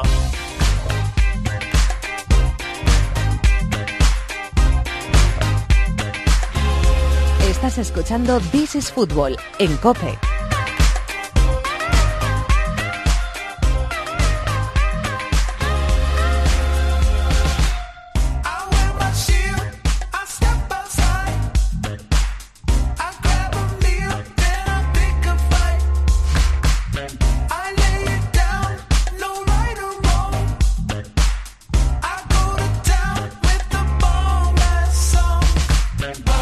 Hablar largo y tendido de las competiciones europeas que tienen su ida de cuartos de final esta semana, vamos a hacer algo que yo creo que a los oyentes les va a molar mucho. Eh, un panorama de cómo están las grandes ligas de Europa, lo que falta, cómo está la pelea por el título, eh, quién puede ser campeón y cuándo. Eh, y lo vamos a repasar todo en nuestro cibercafé. Sigue por aquí David de la Peña. Se ha venido al estudio Carlos Mateos. Hola, Charlie. muy Hola. ¿qué tal? Buenas tardes, ¿cómo estáis? Vengo, vengo con ganas. Vienes con ¿no? fuerza, ganas. ¿eh? Siempre Vienes me gusta el micrófono azul. Con fuerza seguro que está Miquel Moro también en algún punto de la comunidad valenciana. Hola, Miquel, ¿cómo estás? Muy buena vesprada. Para ti también. Eh, bueno, pues vamos a empezar el repaso. Premier League, Liga Inglesa. Quedan seis jornadas, David. Sí. Hay alguno que, al que le quedan siete partidos, que ayer me matizó un oyente y lo hizo con razón. El Manchester City puede ser campeón este mismo sábado en el derby de la ciudad. Recibe en el Etihad al Manchester United de Mourinho a las seis y media de la tarde. Y si lo gana, será campeón de, liga. En la Champions eh, tenemos al Tottenham cuarto y después de su victoria en Stamford Bridge le saca ocho puntos al Chelsea, que es una diferencia que parece ya, no sé si definitiva, pero muy importante. Les quedan siete partidos a ambos porque tienen uno pendiente. Y voy a decir cómo está lo del descenso. West Brom casi sentenciado, parece 20 puntos le quedan, seis jornadas por disputar. El Stoke 27 y el Southampton 28 están en descenso. Y por arriba tenemos a Crystal Palace 30, Huddersfield 31, Swansea 31 y si alguno le quiere meter en la pelea, el West Ham, eh, que ha estado con problemas hasta hace muy poquito, que ha estado con problemas, simplemente con 33. Lo que queráis decir, chicos. Bueno, que qué caprichoso es el, el calendario, ¿eh? que Guardiola pueda acabar ganando la liga con Mourinho, además después de una exhibición el fin de semana en Goodison Park, yo creo que con total merecimiento este Manchester City pues eh, se va a proclamar campeón de liga. Yo creo que el otro detalle, evidentemente, es la goleada o la, o la victoria del Tottenham en Stamford Bridge, que yo creo que deja tocadísimo al Chelsea, y yo creo que sí que es una distancia insalvable. Seguramente no veamos al Chelsea eh, la próxima temporada en la Liga de Campeones. Y dos detalles de la lucha por el descenso. El Stoke, que parece que se va a caer, las declaraciones de Sakiri, que imagino que las habréis visto, que incluso a Ronaldinho le costaría destacar en el Stoke, ha dicho, o sea, hablando del mismo, que me parecen eh, alucinantes. Y luego lo del West Ham, que ha ganado este fin de semana, después de la invasión de campo, etcétera, etcétera, y de que estuviesen varios días en Miami de descanso, lo que provocó un enfado importante de parte de la afición. Sacó las fotos, eh, me parece que fue Mirror, y al final les ha sentado bien porque, porque han ganado. Está entretenida la Premier, ¿eh? El sol, sí, yo creo que el sol de Florida anima a cualquiera. ¿eh? Yo que he vivido por allí, eso te levanta el ánimo que, que da gusto. Eh, lo del City, no sé, parece llamativo eh, que en una liga como la Premier League, que es una de las ligas más potentes de Europa, se gane la liga con tanta diferencia, ¿no? En Alemania también pasa, pero el Bayern es muy superior a los demás. Pero en Inglaterra se presupone que hay más igualdad. Eso habla muy bien del Manchester City. Claro, que y se, no ha habla- salido, se ha salido del mapa, como Es dijo que, Mourinho. igual que muchos han criticado a Guardiola por el Bayern, por las semifinales de la Champions, hay que poner en su justa medida el Sí, sí. mérito que tiene esto, que me parece brutal. El Chelsea está quinto y casi diciendo adiós a la Champions, ¿eh? No, el, Que- el Chelsea es que tiene ese problema que tiene que yo creo que los jugadores no están con Conte. Además, eh, no puedes contratar a un entrenador porque al final en verano vas a tener que cambiar el proyecto entero. Con lo cual yo creo que tienen que aguantarse unos a otros hasta final de temporada. Hablabais del, del descenso, de Shakiri que ha rajado contra, contra sus compañeros. Me quedo también con la lucha por el puesto de Europa League. Porque si el Southampton no gana, la fi- la- no, lle- no llega a la final y no la gana de- del trofeo que queda por disputar, De la Copa, sí. de la Copa, estarían ahí para disputársela el Barley, el Leicester y el, y el Everton. Están los tres en muy pocos puntos y ese puesto sería para uno de ellos. Y luego, eh, porque ya os lo quiero apuntar un poco también en todas las ligas, porque ya lo he buscado, eh, en segunda todo apunta que el Wolverhampton va a subir y que el Cardiff también será de la Premier League. Miquel, remata. No, muy preocupante lo de lo del Chelsea por asegurar la plaza de... Bueno, yo creo que la tiene asegurada, la de Europa League, pero la distancia con el Tottenham después de perder el, el derby es yo creo que ya insalvable y preocupante lo del Arsenal, que ya lo hemos hablado en otras semanas, pero está sexto en una posición que está a cinco puntos del Chelsea, eh, tampoco el Barry le va a alcanzar, en una posición de tierra de nadie, que desde luego habla muy a las claras de por qué Alexis no veía claro hace unos meses el continuar y por qué cada vez tiene más fuerza lo de que, de que no, no continúe. Eh, seguiremos pendientes ¿eh? de la Premier hasta que acabe. Bundesliga alemana, quedan seis jornadas. El Bayern de Múnich de Heinkes puede ganar su sexta liga consecutiva el próximo sábado a las tres y media de la tarde en campo del Augsburgo. Eh, ganando el partido seguro. Empatando es campeón. Y empatando también, Sí, ¿verdad? sí. Empatando O si es el Schalke no gana. Sí, O- bueno. o sea, eh, con- sí, o si el Schalke no gana, que el Schalke juega Juega contra el Dortmund. a la, a la misma hora Eh, Contra Borussia. mm, No es eh, Hamburgo Schalke. es Hamburgo Schalke. Ah, pues Es pensaba Hamburgo era Schalke, Borussia. sí, Pues, sí. per- disculpadme entonces. Hamburgo Schalke, sí, Dortmund Stuttgart. Hamburgo Schalke el sábado a la misma hora, eh, con lo cual pues ahí estarán, unos mirándose a los otros. Pero que lo normal es que el Bayern sea el sábado eh, campeón. Digo que el Schalke está segundo a 17 puntos ahora mismo del Bayern, tiene un poquito de ventaja con lo de la Champions porque está eh, con 52 el Schalke. Tercero Dortmund con 48 y Leipzig cuarto con 46. Recuerdo que la temporada que viene en Alemania, España, Inglaterra eh, E e Italia. Italia, el cuarto va directo a la Champions, no hay previa. El Leverkusen está a un puntito de Champions, el Eintracht también, y el Hoffenheim está a cuatro de Champions, o sea que la, la lucha por la Champions está apretada. Y termino con lo de abajo. Hamburgo 19 y Colonia 20 lo tienen muy difícil. Mainz está, o Maguncia, que si no se enfada Pedro Martín, está en promoción de descenso con 26, lo mismo que el Wolfsburgo que tiene 26 y un poquito arriba el Friburgo con 30. Ese es el resumen. Y ahora lo que queráis decir. Bueno, que el Bayern, eh, lo del Bayern está ya prácticamente resuelto, pero la pelea por la Champions está preciosa. Eh, ¿Verdad, Miquel? Es que al final, además los equipos que son, porque bueno, podemos meter al, al Eintracht y al Hoffenheim, pero de los otros se va a quedar uno fuera entre Schalke, Dortmund, Leipzig y Leverkusen, que a mí me parecen cuatro equipos que este año han hecho bien las cosas, están bien construidos, tienen jugadores jóvenes que, que merecen muchísimo la pena y, y va a estar muy bonita la pelea. Y luego, evidentemente, en el descenso hay que hablar del Hamburgo, que aunque empató este fin de semana, eh, parece que está... Se va para el reloj, ¿eh? Se va para el reloj, pero llevamos diciéndolo mucho tiempo, igual encadenan dos victorias seguidas, promoción, Yo, yo eh, nunca, etcétera. yo pero... nu- yo creo que nunca han estado tan mal, ¿eh? Estoy tirando de memoria y no, No, tengo números. Estoy pero total- totalmente tan- de tan- de, de hecho, la última vez que hablamos del Hamburgo, yo creo que estuvimos repasando datos y nunca había habido tanta diferencia con, con la salvación. Pero seis puntos al final son dos partidos. Estocada ahí tan... tan Sí, son dos partidos. cerca. Lo que tengo claro es que si acaban metiéndose en promoción, se salvan. Eso, eso apostaría por ello. Pu- pu- Eso puede ser, sí. Llevan años con la estocada ahí cerca, no la terminan de recibir y yo creo que este año sí es verdad que pinta, que pinta mal. En la lucha por la Champions, el Leipzig ahora parece que lleva mejor dinámica que, que el Eintracht y el, y que el Leverkusen, pero bueno, todavía creo que queda mucho para, para este objetivo. Y luego, eh, bueno, hablabais de- del descenso de la promoción, pues ya os digo que el Fortuna Düsseldorf está casi en la Bundesliga y que en la promoción a priori los que están ahí para meterse, aunque luego todo puede cambiar todavía un poco, son el Nuremberg y el Kiel. O sea, hay otro que sube directo y hay, Hay otro que sube directo y otro, y otro que promocionaría. Pues en principio debería ser entre Nuremberg y Kiel. Vosotros imaginaos por una de aquellas que el Hamburgo cimiente su remontada para pelear por esa permanencia ganando el Schalke la, la semana que viene. Sería algo... Dándole el título al Bayern, ¿no? Sí, sí, sería algo por lo menos paradójico. Sí, bueno, el Schalke lleva una racha, lleva un montón de partidos ganados, si no me, si no me equivoco. Que los últimos cinco. Los últimos cinco, ¿verdad? Los últimos seis, según Seis, me estoy viendo de aquí. O sea, pues está muy bien. No, pero la verdad es que así a título romántico, ver al Schalke, eh, al Dortmund, el Leipzig, pues nos choca un poco eso, el Leverkusen, meterse ahí por esa pelea de, de Liga de Campeones, eh, tiene aroma otras temporadas, ¿eh? Pues una cosa que al final eh, parecía que iba habiendo una alternancia que enriquecía el torneo, pero al final luego después de tantas temporadas vuelven, digamos, los clásicos. Luego nos queda el Wolfsburgo peleando por mantener eh, la plaza en, Bundesliga, pero sí que es una liga que está volviendo a un cauce mucho más familiar. La Liga Italiana, la Serie el Calcio, siempre pasa, que es eh, la que más tarde empieza y es la que más tarde termina. Quedan ocho jornadas. Tenemos después de su victoria contra el Milan y el, y el tropiezo del Nápoles, tenemos a la Juve con cuatro puntos de ventaja sobre el Nápoles.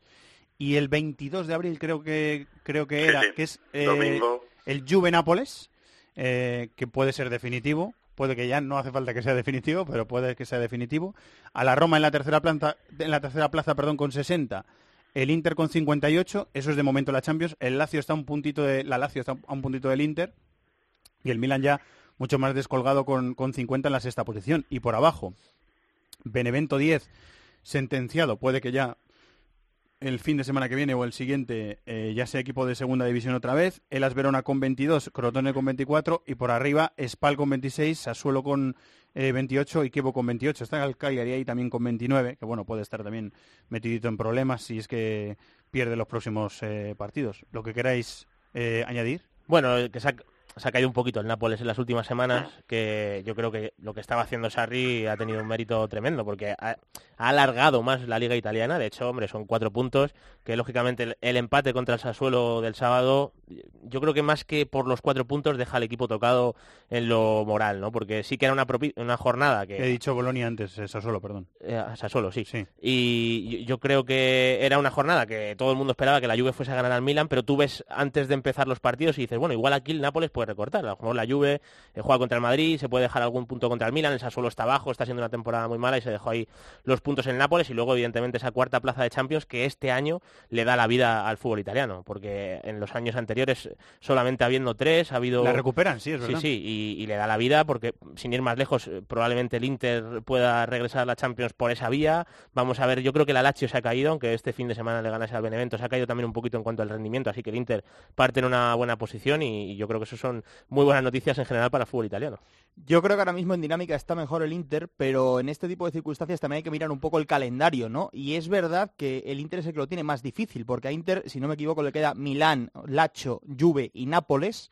A la Roma le queda eh, el Alacho y, el, y el- la Juventus, y al Alacho el Inter y la Roma, con lo cual, por calendario, supuestamente por rivales, el Inter lo tendría más difícil, pero vamos, yo creo que la dinámica ahora es más positiva del Inter y sí puede ser ese equipo que, que se meta en Liga de Campeones. Eh, de los tres, dos, y luego a ver qué es capaz de hacer el Milán, entrarán por abajo el Benevento ya descendido, ahora el Spal y el Sassuolo llevan un poco de mejor dinámica, llevan cinco partidos y cuatro sin perder, respectivamente, pero bueno, todavía más allá del Benevento pueden tener opciones de salvarse cualquiera, y ya me bajo un poco a la Serie B, el Empoli es a priori el que va el que va a subir y entre Palermo y Frosinone se van a jugar una plaza directa de, de ascenso. Ahora mismo está Frosinone delante, pero están en una distancia muy cortita. Eh, hay que recordar que eh, la- el resto de la jornada que eh, se aplazó eh, después del fallecimiento de David Astori en el fútbol italiano, todavía hay que, hay que recuperar esa jornada, hay que jugarlo. Miquel, ¿qué quieres eh, rematar? Y un pequeño detalle que es que para que, seguramente le, le reste un poco de optimismo al Nápoles y es que eh, la única digamos distracción o, donde puede focalizar la Juve parte de sus esfuerzos como podría ser el cruce con el Madrid le pilla el partido entre en- contra el Benevento entre entre los dos partidos de Champions Eh, puede seguramente juegue la Juve B o, la Juve C para ese partido si tienen un buen un buen resultado en la ida Eh, pues sí, puede ser que lo veamos. Eh, Liga francesa. En la Liga francesa quedan ahora mismo siete jornadas por disputar. Este miércoles hay un partido pendiente eh, para el Mónaco, que es el Rennes Mónaco.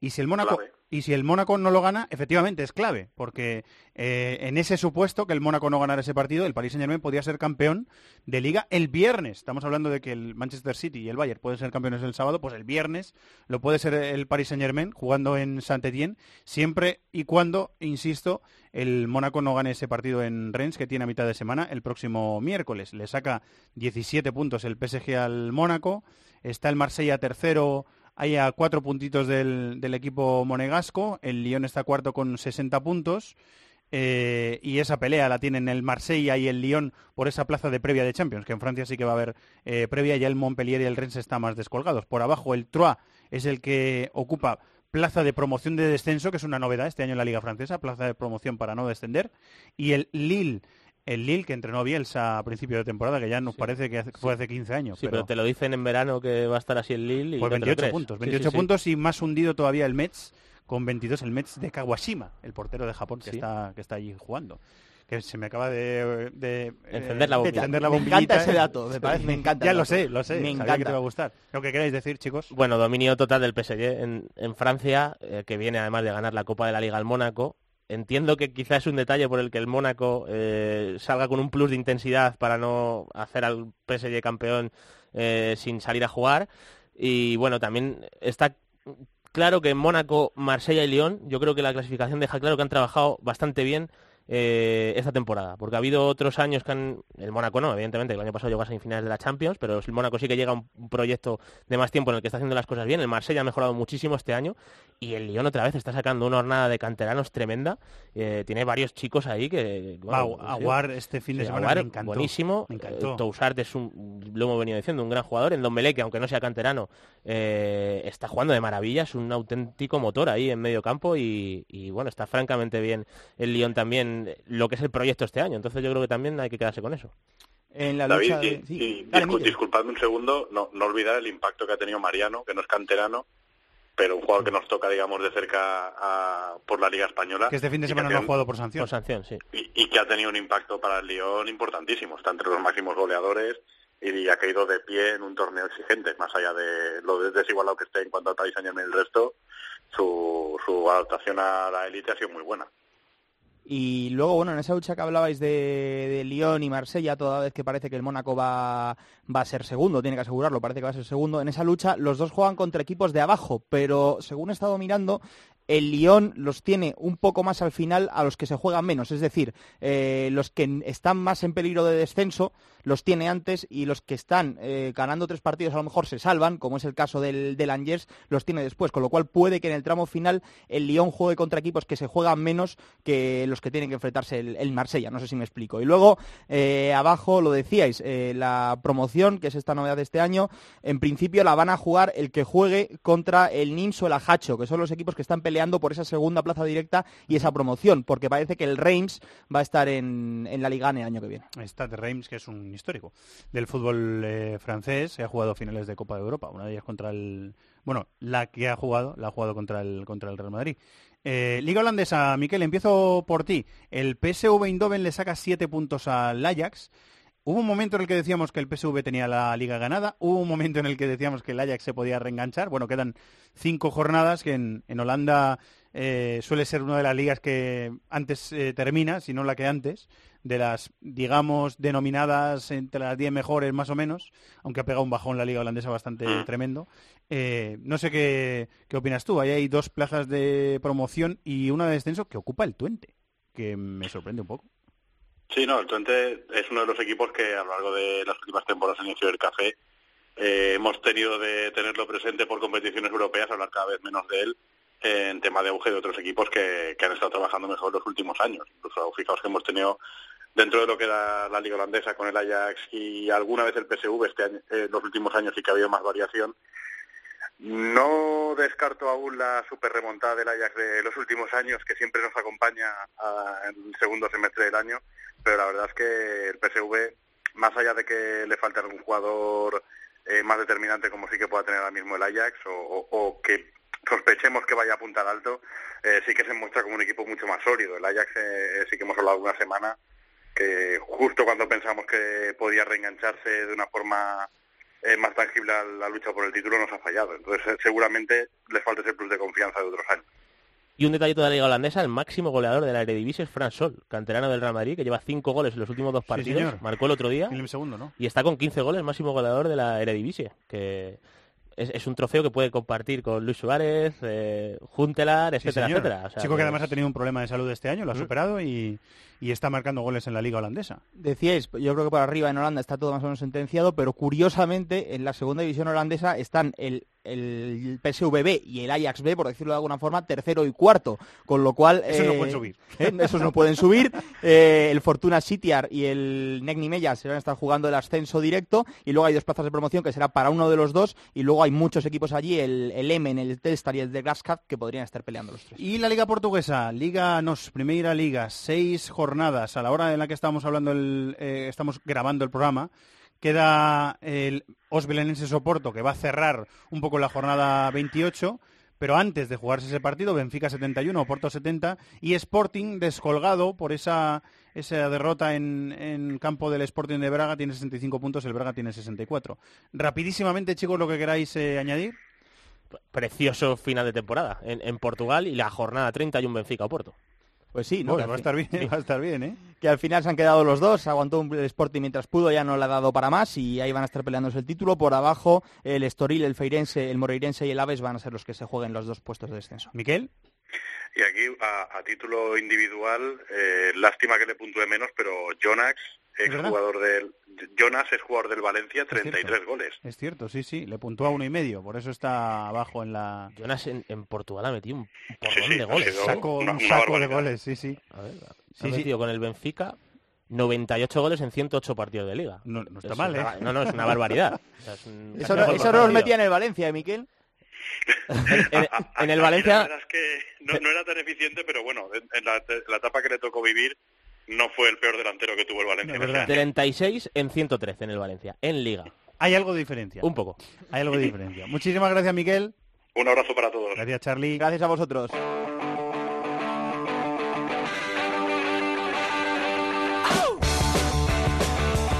Inglaterra, Italia, Alemania, competiciones europeas, Sudamérica, África, Asia, Oceanía. Todo el fútbol del mundo cabe en cope.es.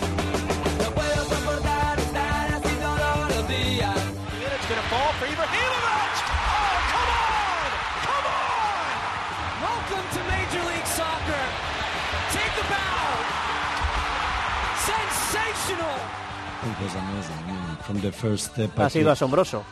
Desde el primer paso que he dado en el estadio ha sido asombroso. Había felicidad. Estaban todos diciendo, bienvenido, bienvenido, gracias, gracias y disfrutad. Ya en el banquillo pude sentir su apoyo, no solo para mí, sino para todo el equipo. Antes de entrar decían, queremos Slatan, así que les di Slatan. Nueva York, Ariel Judas, muy buenas. Hola Fernando, ¿qué tal? ¿Pedíais a Slatan? Pues ahí tenéis a Slatan. fue, fue tremendo. Y hay que contar un poco la historia de cómo fue todo esto. Habrá gente que no lo sabrá. Zlatan Ibrahimovic llegó a Los Ángeles muy tarde el jueves por la noche, hora de California. Se entrenó el lunes por la mañana, el viernes por la mañana con sus compañeros del Galaxy, primer entrenamiento, una breve rueda de prensa posterior y el sábado 20 minutos de, de juego y dio vuelta al partido. Un partido que estaba perdiendo el Galaxy en el descanso, en el entretiempo, por 3 a 0 ante el LAFC, el, el nuevo equipo de, de la MLS en esa ciudad. Y él lo dio vuelta y, y un poco lo había anticipado él en su en la rueda de prensa de, del día anterior, o sea que fue todo bastante mágico, bastante Slatan, todo, todo, todo, todo, todo, todo gira alrededor de él desde mediados de la semana pasada y a partir de lo que hizo el sábado tenemos Slatan, no sé si para mucho tiempo, pero este año va a ser una figura eh, absorbedora de casi todas las noticias eh, en la MLS. La verdad es que todo eh, el partido fue muy Slatan también, David, no sé si lo pudiste ver, porque él, eh, bueno, va 0-3 ganando eh, Los Ángeles Fútbol Club, que es este esta franquicia de nueva creación de la ciudad de Los Ángeles, que ahora comparte espacio con los, con los Galaxy. Marcan el 1-3 y ahí entra Zlatan Ibrahimovic. Eh, marcan el 2-3 sin la participación directa de, de Zlatan y después llegan las dos cosas que hizo después, sobre todo la primera. Bueno, el 3-3, como siempre decimos, quien no lo haya visto que lo busque.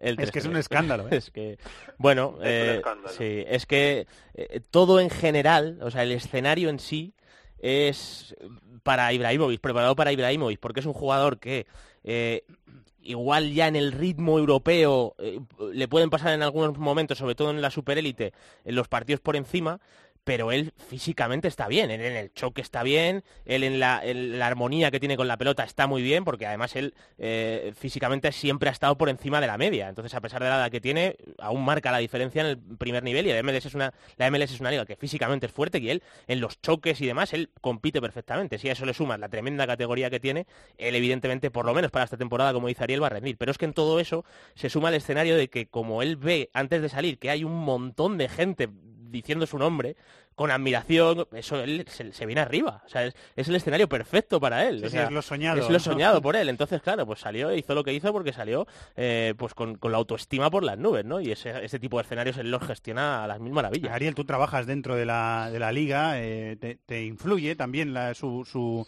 su crecimiento y su repercusión. Y ayer, anoche, en el último tramo de tiempo de juego, eh, los compañeros de- del tertulión estaban debatiendo eh, sobre si era una liga muy hecha para último tramo de jugadores eh, consagrados. Mi, opinión personal y yo Claro, eh, veo la MLS muy desde fuera. Vosotros tenéis un contacto mucho más directo con esta competición y tú, sobre todo, que insisto, estás viendo la competición por dentro. Mi, mi percepción externa es que hace unos años sí que tenía un poco más ese perfil de retiro dorado de algunas estrellas, pero que la MLS está intentando combinar ese impacto mediático que le pueden dar a algunos futbolistas, que me estaban, me estaba enseñando, por ejemplo, Chato, una noticia que dice que el impacto eh, mediático o el impacto en redes sociales que quería en, en Twitter específicamente que quería la MLS en todo el año 2018, ya se ha superado con 20 minutos de, de fútbol de Ibrahimovic, ¿no? Todo eso se combina también con, con formación de gente joven y, y gente competitiva, ¿no?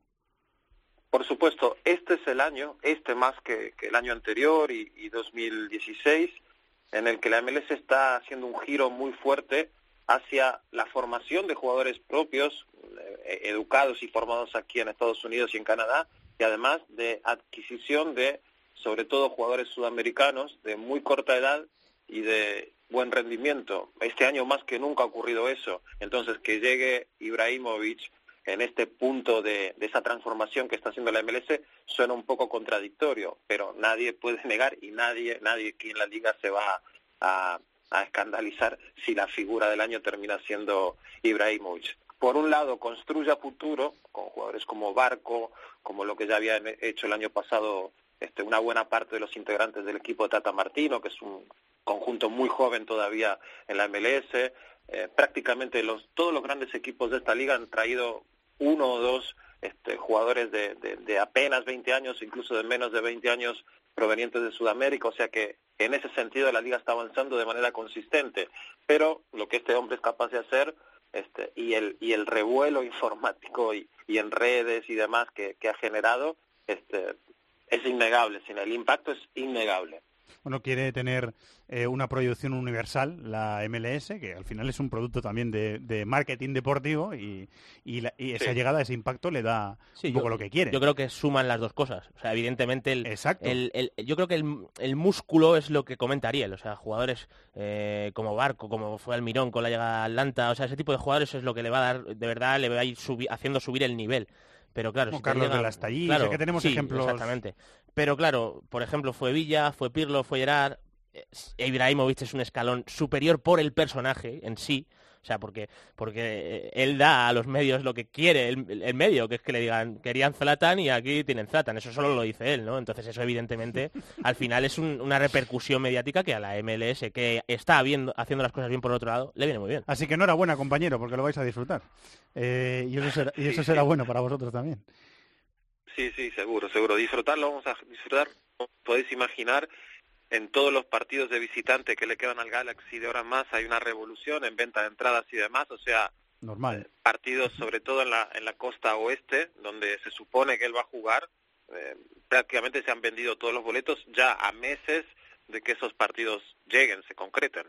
O sea que es este muy importante eh, el impacto que él está ha generado en nada, en, en menos de una semana. Nos estábamos acercando a la MLS en este programa de forma, no digo que semanal, pero, pero con bastante frecuencia y seguíamos a David Villa. Bueno, pues ahora vamos a seguir a Zlatan Ibrahimovic, que también es otro aliciente muy importante. Sé que tienes prisa, Ariel, así que de forma breve, si quieres, a puntitos que eh, queda por comentar. Primero, la Champions de la CONCACAF. Eh, está en semifinales, ¿no? ¿Me dices? Sí, partidos de ida esta semana. Martes tenemos en Toronto un Toronto FC, el campeón vigente de la MLS contra el América, el club con, más solera de, esta parte del planeta, seguramente junto con Chivas. Y en la otra semifinal, en Guadalajara, Chivas va a recibir a New York City, un equipo de estos que hablábamos recién, con mucho condimento joven, mucho, mucho, muy bien trabajado, y que bueno, que, que está este, intentando hacer las cosas por fuera de lo que es el modelo de grandes nombres como lo fue Beckham o, o, o, Ibrahimovic ahora. Es otra escuela, similar probablemente a los Red Bulls de, de, Austria y de Alemania, va más o menos por ese camino. Y nada, es una semifinal muy interesante. No es la primera vez que hay dos equipos de MLS en semifinales de la Liga de Campeones, pero creo que nunca llegaron los dos equipos de la MLS eh, tan bien preparados como, como este año. O sea que quizás hay algún batacazo y tenemos algún finalista de, de MLS en la Liga de Campeones. Más cerca, Borca, eh, del título en Argentina, ¿verdad? Sí, está muy cerca. Quedan eh, seis partidos por disputar, tiene una ventaja de nueve puntos.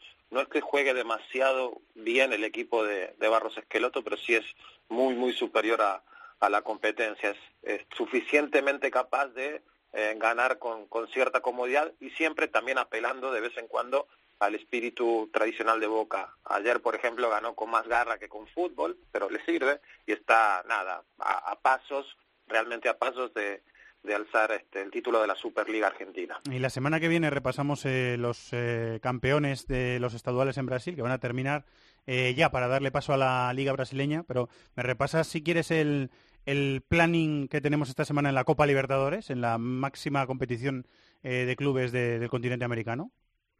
Sí, tenemos partidos como es habitual martes, miércoles y jueves.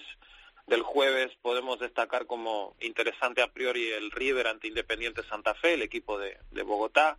Eh, el miércoles tenemos un Cruzeiro Vasco da Gama, que para los aficionados del fútbol de Brasil puede resultar bastante interesante. Un Boca contra Junior de Barranquilla también ese día.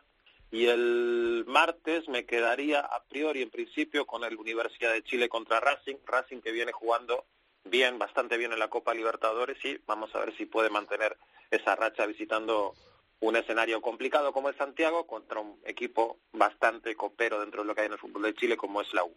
Mucha actividad de fútbol también en América. La semana que viene también la habrá y la resumiremos. Compañero, muchísimas gracias. Un abrazo a los dos, muchas gracias. Productor de este programa, de nuevo le saludo, señor Chato. Hola, director. Don Como Fernando diría Evangelio. otro eh, compañero ilustre y, y veterano, en este caso de otra emisora, programón. Programón. eh, que ha sido dos horas de programa, pero es que teníamos tantas cosas y había tantas Mucho cosas de qué hablar. esta semana que, bueno, mucho contenido y muy extenso también, en este caso. Y muy bien tratado. Cuando pase No, la Champions, Siendo objetivo. será un poquito más, eh, siendo objetivo, ¿verdad? Siempre. Desde una perspectiva siempre, Siempre, objetiva. siempre. Me has dicho que la música de esta semana me va a sorprender. Te lo he dicho, ¿verdad? No, te, he dicho que te iba a sorprender y que te iba a gustar, sí. Mientras comíamos ahí, yo creo que os va a gustar a los dos. Ya sabes que yo soy muy de clásicos. Soy de Enrique Iglesias y luego también muy de clásicos. Dos cosas es que otro chocan. clásico. Es otro clásico. Sí, pero diferente a lo que yo suyo. entiendo por clásico. En lo suyo, sí. Y vamos a escucharlo ya directamente y a ver qué os parece. Adelante, Desde Bravo. el principio, ¿eh? Madre de mi vida. Los dos estáis sonriendo. Es una canción. Yo no me acuerdo ni de cuántos años tenía con esto. A mí esto me evoca a la revista Super Pop. Mira, es lo que muy es, Super Pop, es la sí. imagen que, que yo, que yo visualizo ahora sí. mismo. Muy buena época. Muy buena época. ¿No? ¿Sabes que yo salí en una revista parecida a la Super Pop? ¿En el póster central? o? No, Ah. no, hombre. No, no- no tenía para tanto. Me hicieron una, me hicieron una encuesta eh, sobre lo lanzado que era yo con las chicas. que, tú, que, que tú me conoces y tú también. Con lo cual... Pago por ver esa, encue- esa encuesta. Pues ¿Dónde me está hicieron- esa publicación? Me hicieron una foto con un pluma rojo en la, plaza- en la Puerta del Sol de Madrid. Yo llevaba un pluma rojo, tenía 18 años y, yo- y me puse las gafas así como de eh, profesor de lengua, como las lleva Antoñito Ruiz ahora, y poniendo morritos. Tengo esa, tengo esa revista guardada, lo que no sé Le, dónde. le- le iba a decir, tu madre seguro que la tiene guardada. Eh, sí, sí, la tenemos, la tenemos, sí, Pues sí. Ya te digo tiempos, yo qué que- tiempos, eh. Eso lo vamos a buscar. Mira Bravo, cómo se lo está pasando ahí en el control, eh. Eso lo vamos a buscar. Madre mía. para que vea lo que remueve, ¿eh?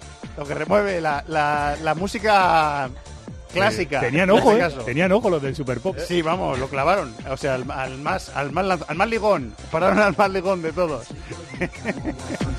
bueno, pues con esta música vamos a repasar lo que tenemos. eh, No sabía yo que me iba a gustar tanto esta canción, de verdad. Jornada Me gusta la 33, sección, ¿eh? jornada, jornada 33 de la Premier League. Ya lo hemos dicho, partidazo sábado a las seis y media.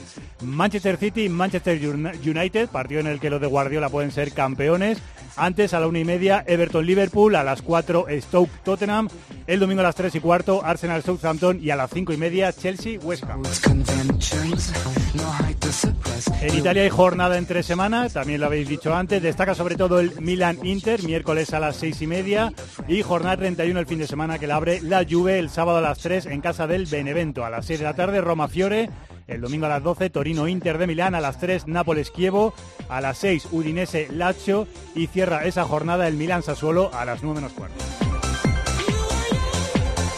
En Alemania, jornada número 29, el Bayern podría ser campeón en su partido ante el Augsburgo, sábado a las 3 y media. Después a las 6 y media, Hamburgo-Schalke.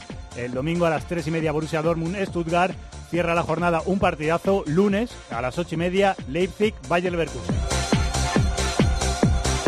Y por último en Francia el miércoles se juega el Rennes Mónaco a las 7 menos cuarto, partido clave que ya sabemos que el Paris Saint Germain podría ser campeón en la jornada 32. Juega el viernes a las 9 menos cuarto en casa del San Etienne. Además a las 5 el sábado Mónaco Nantes, el domingo a las 5 también Met Olympique de Lyon y a las 9 de la noche el Olympique de Marsella Montpellier.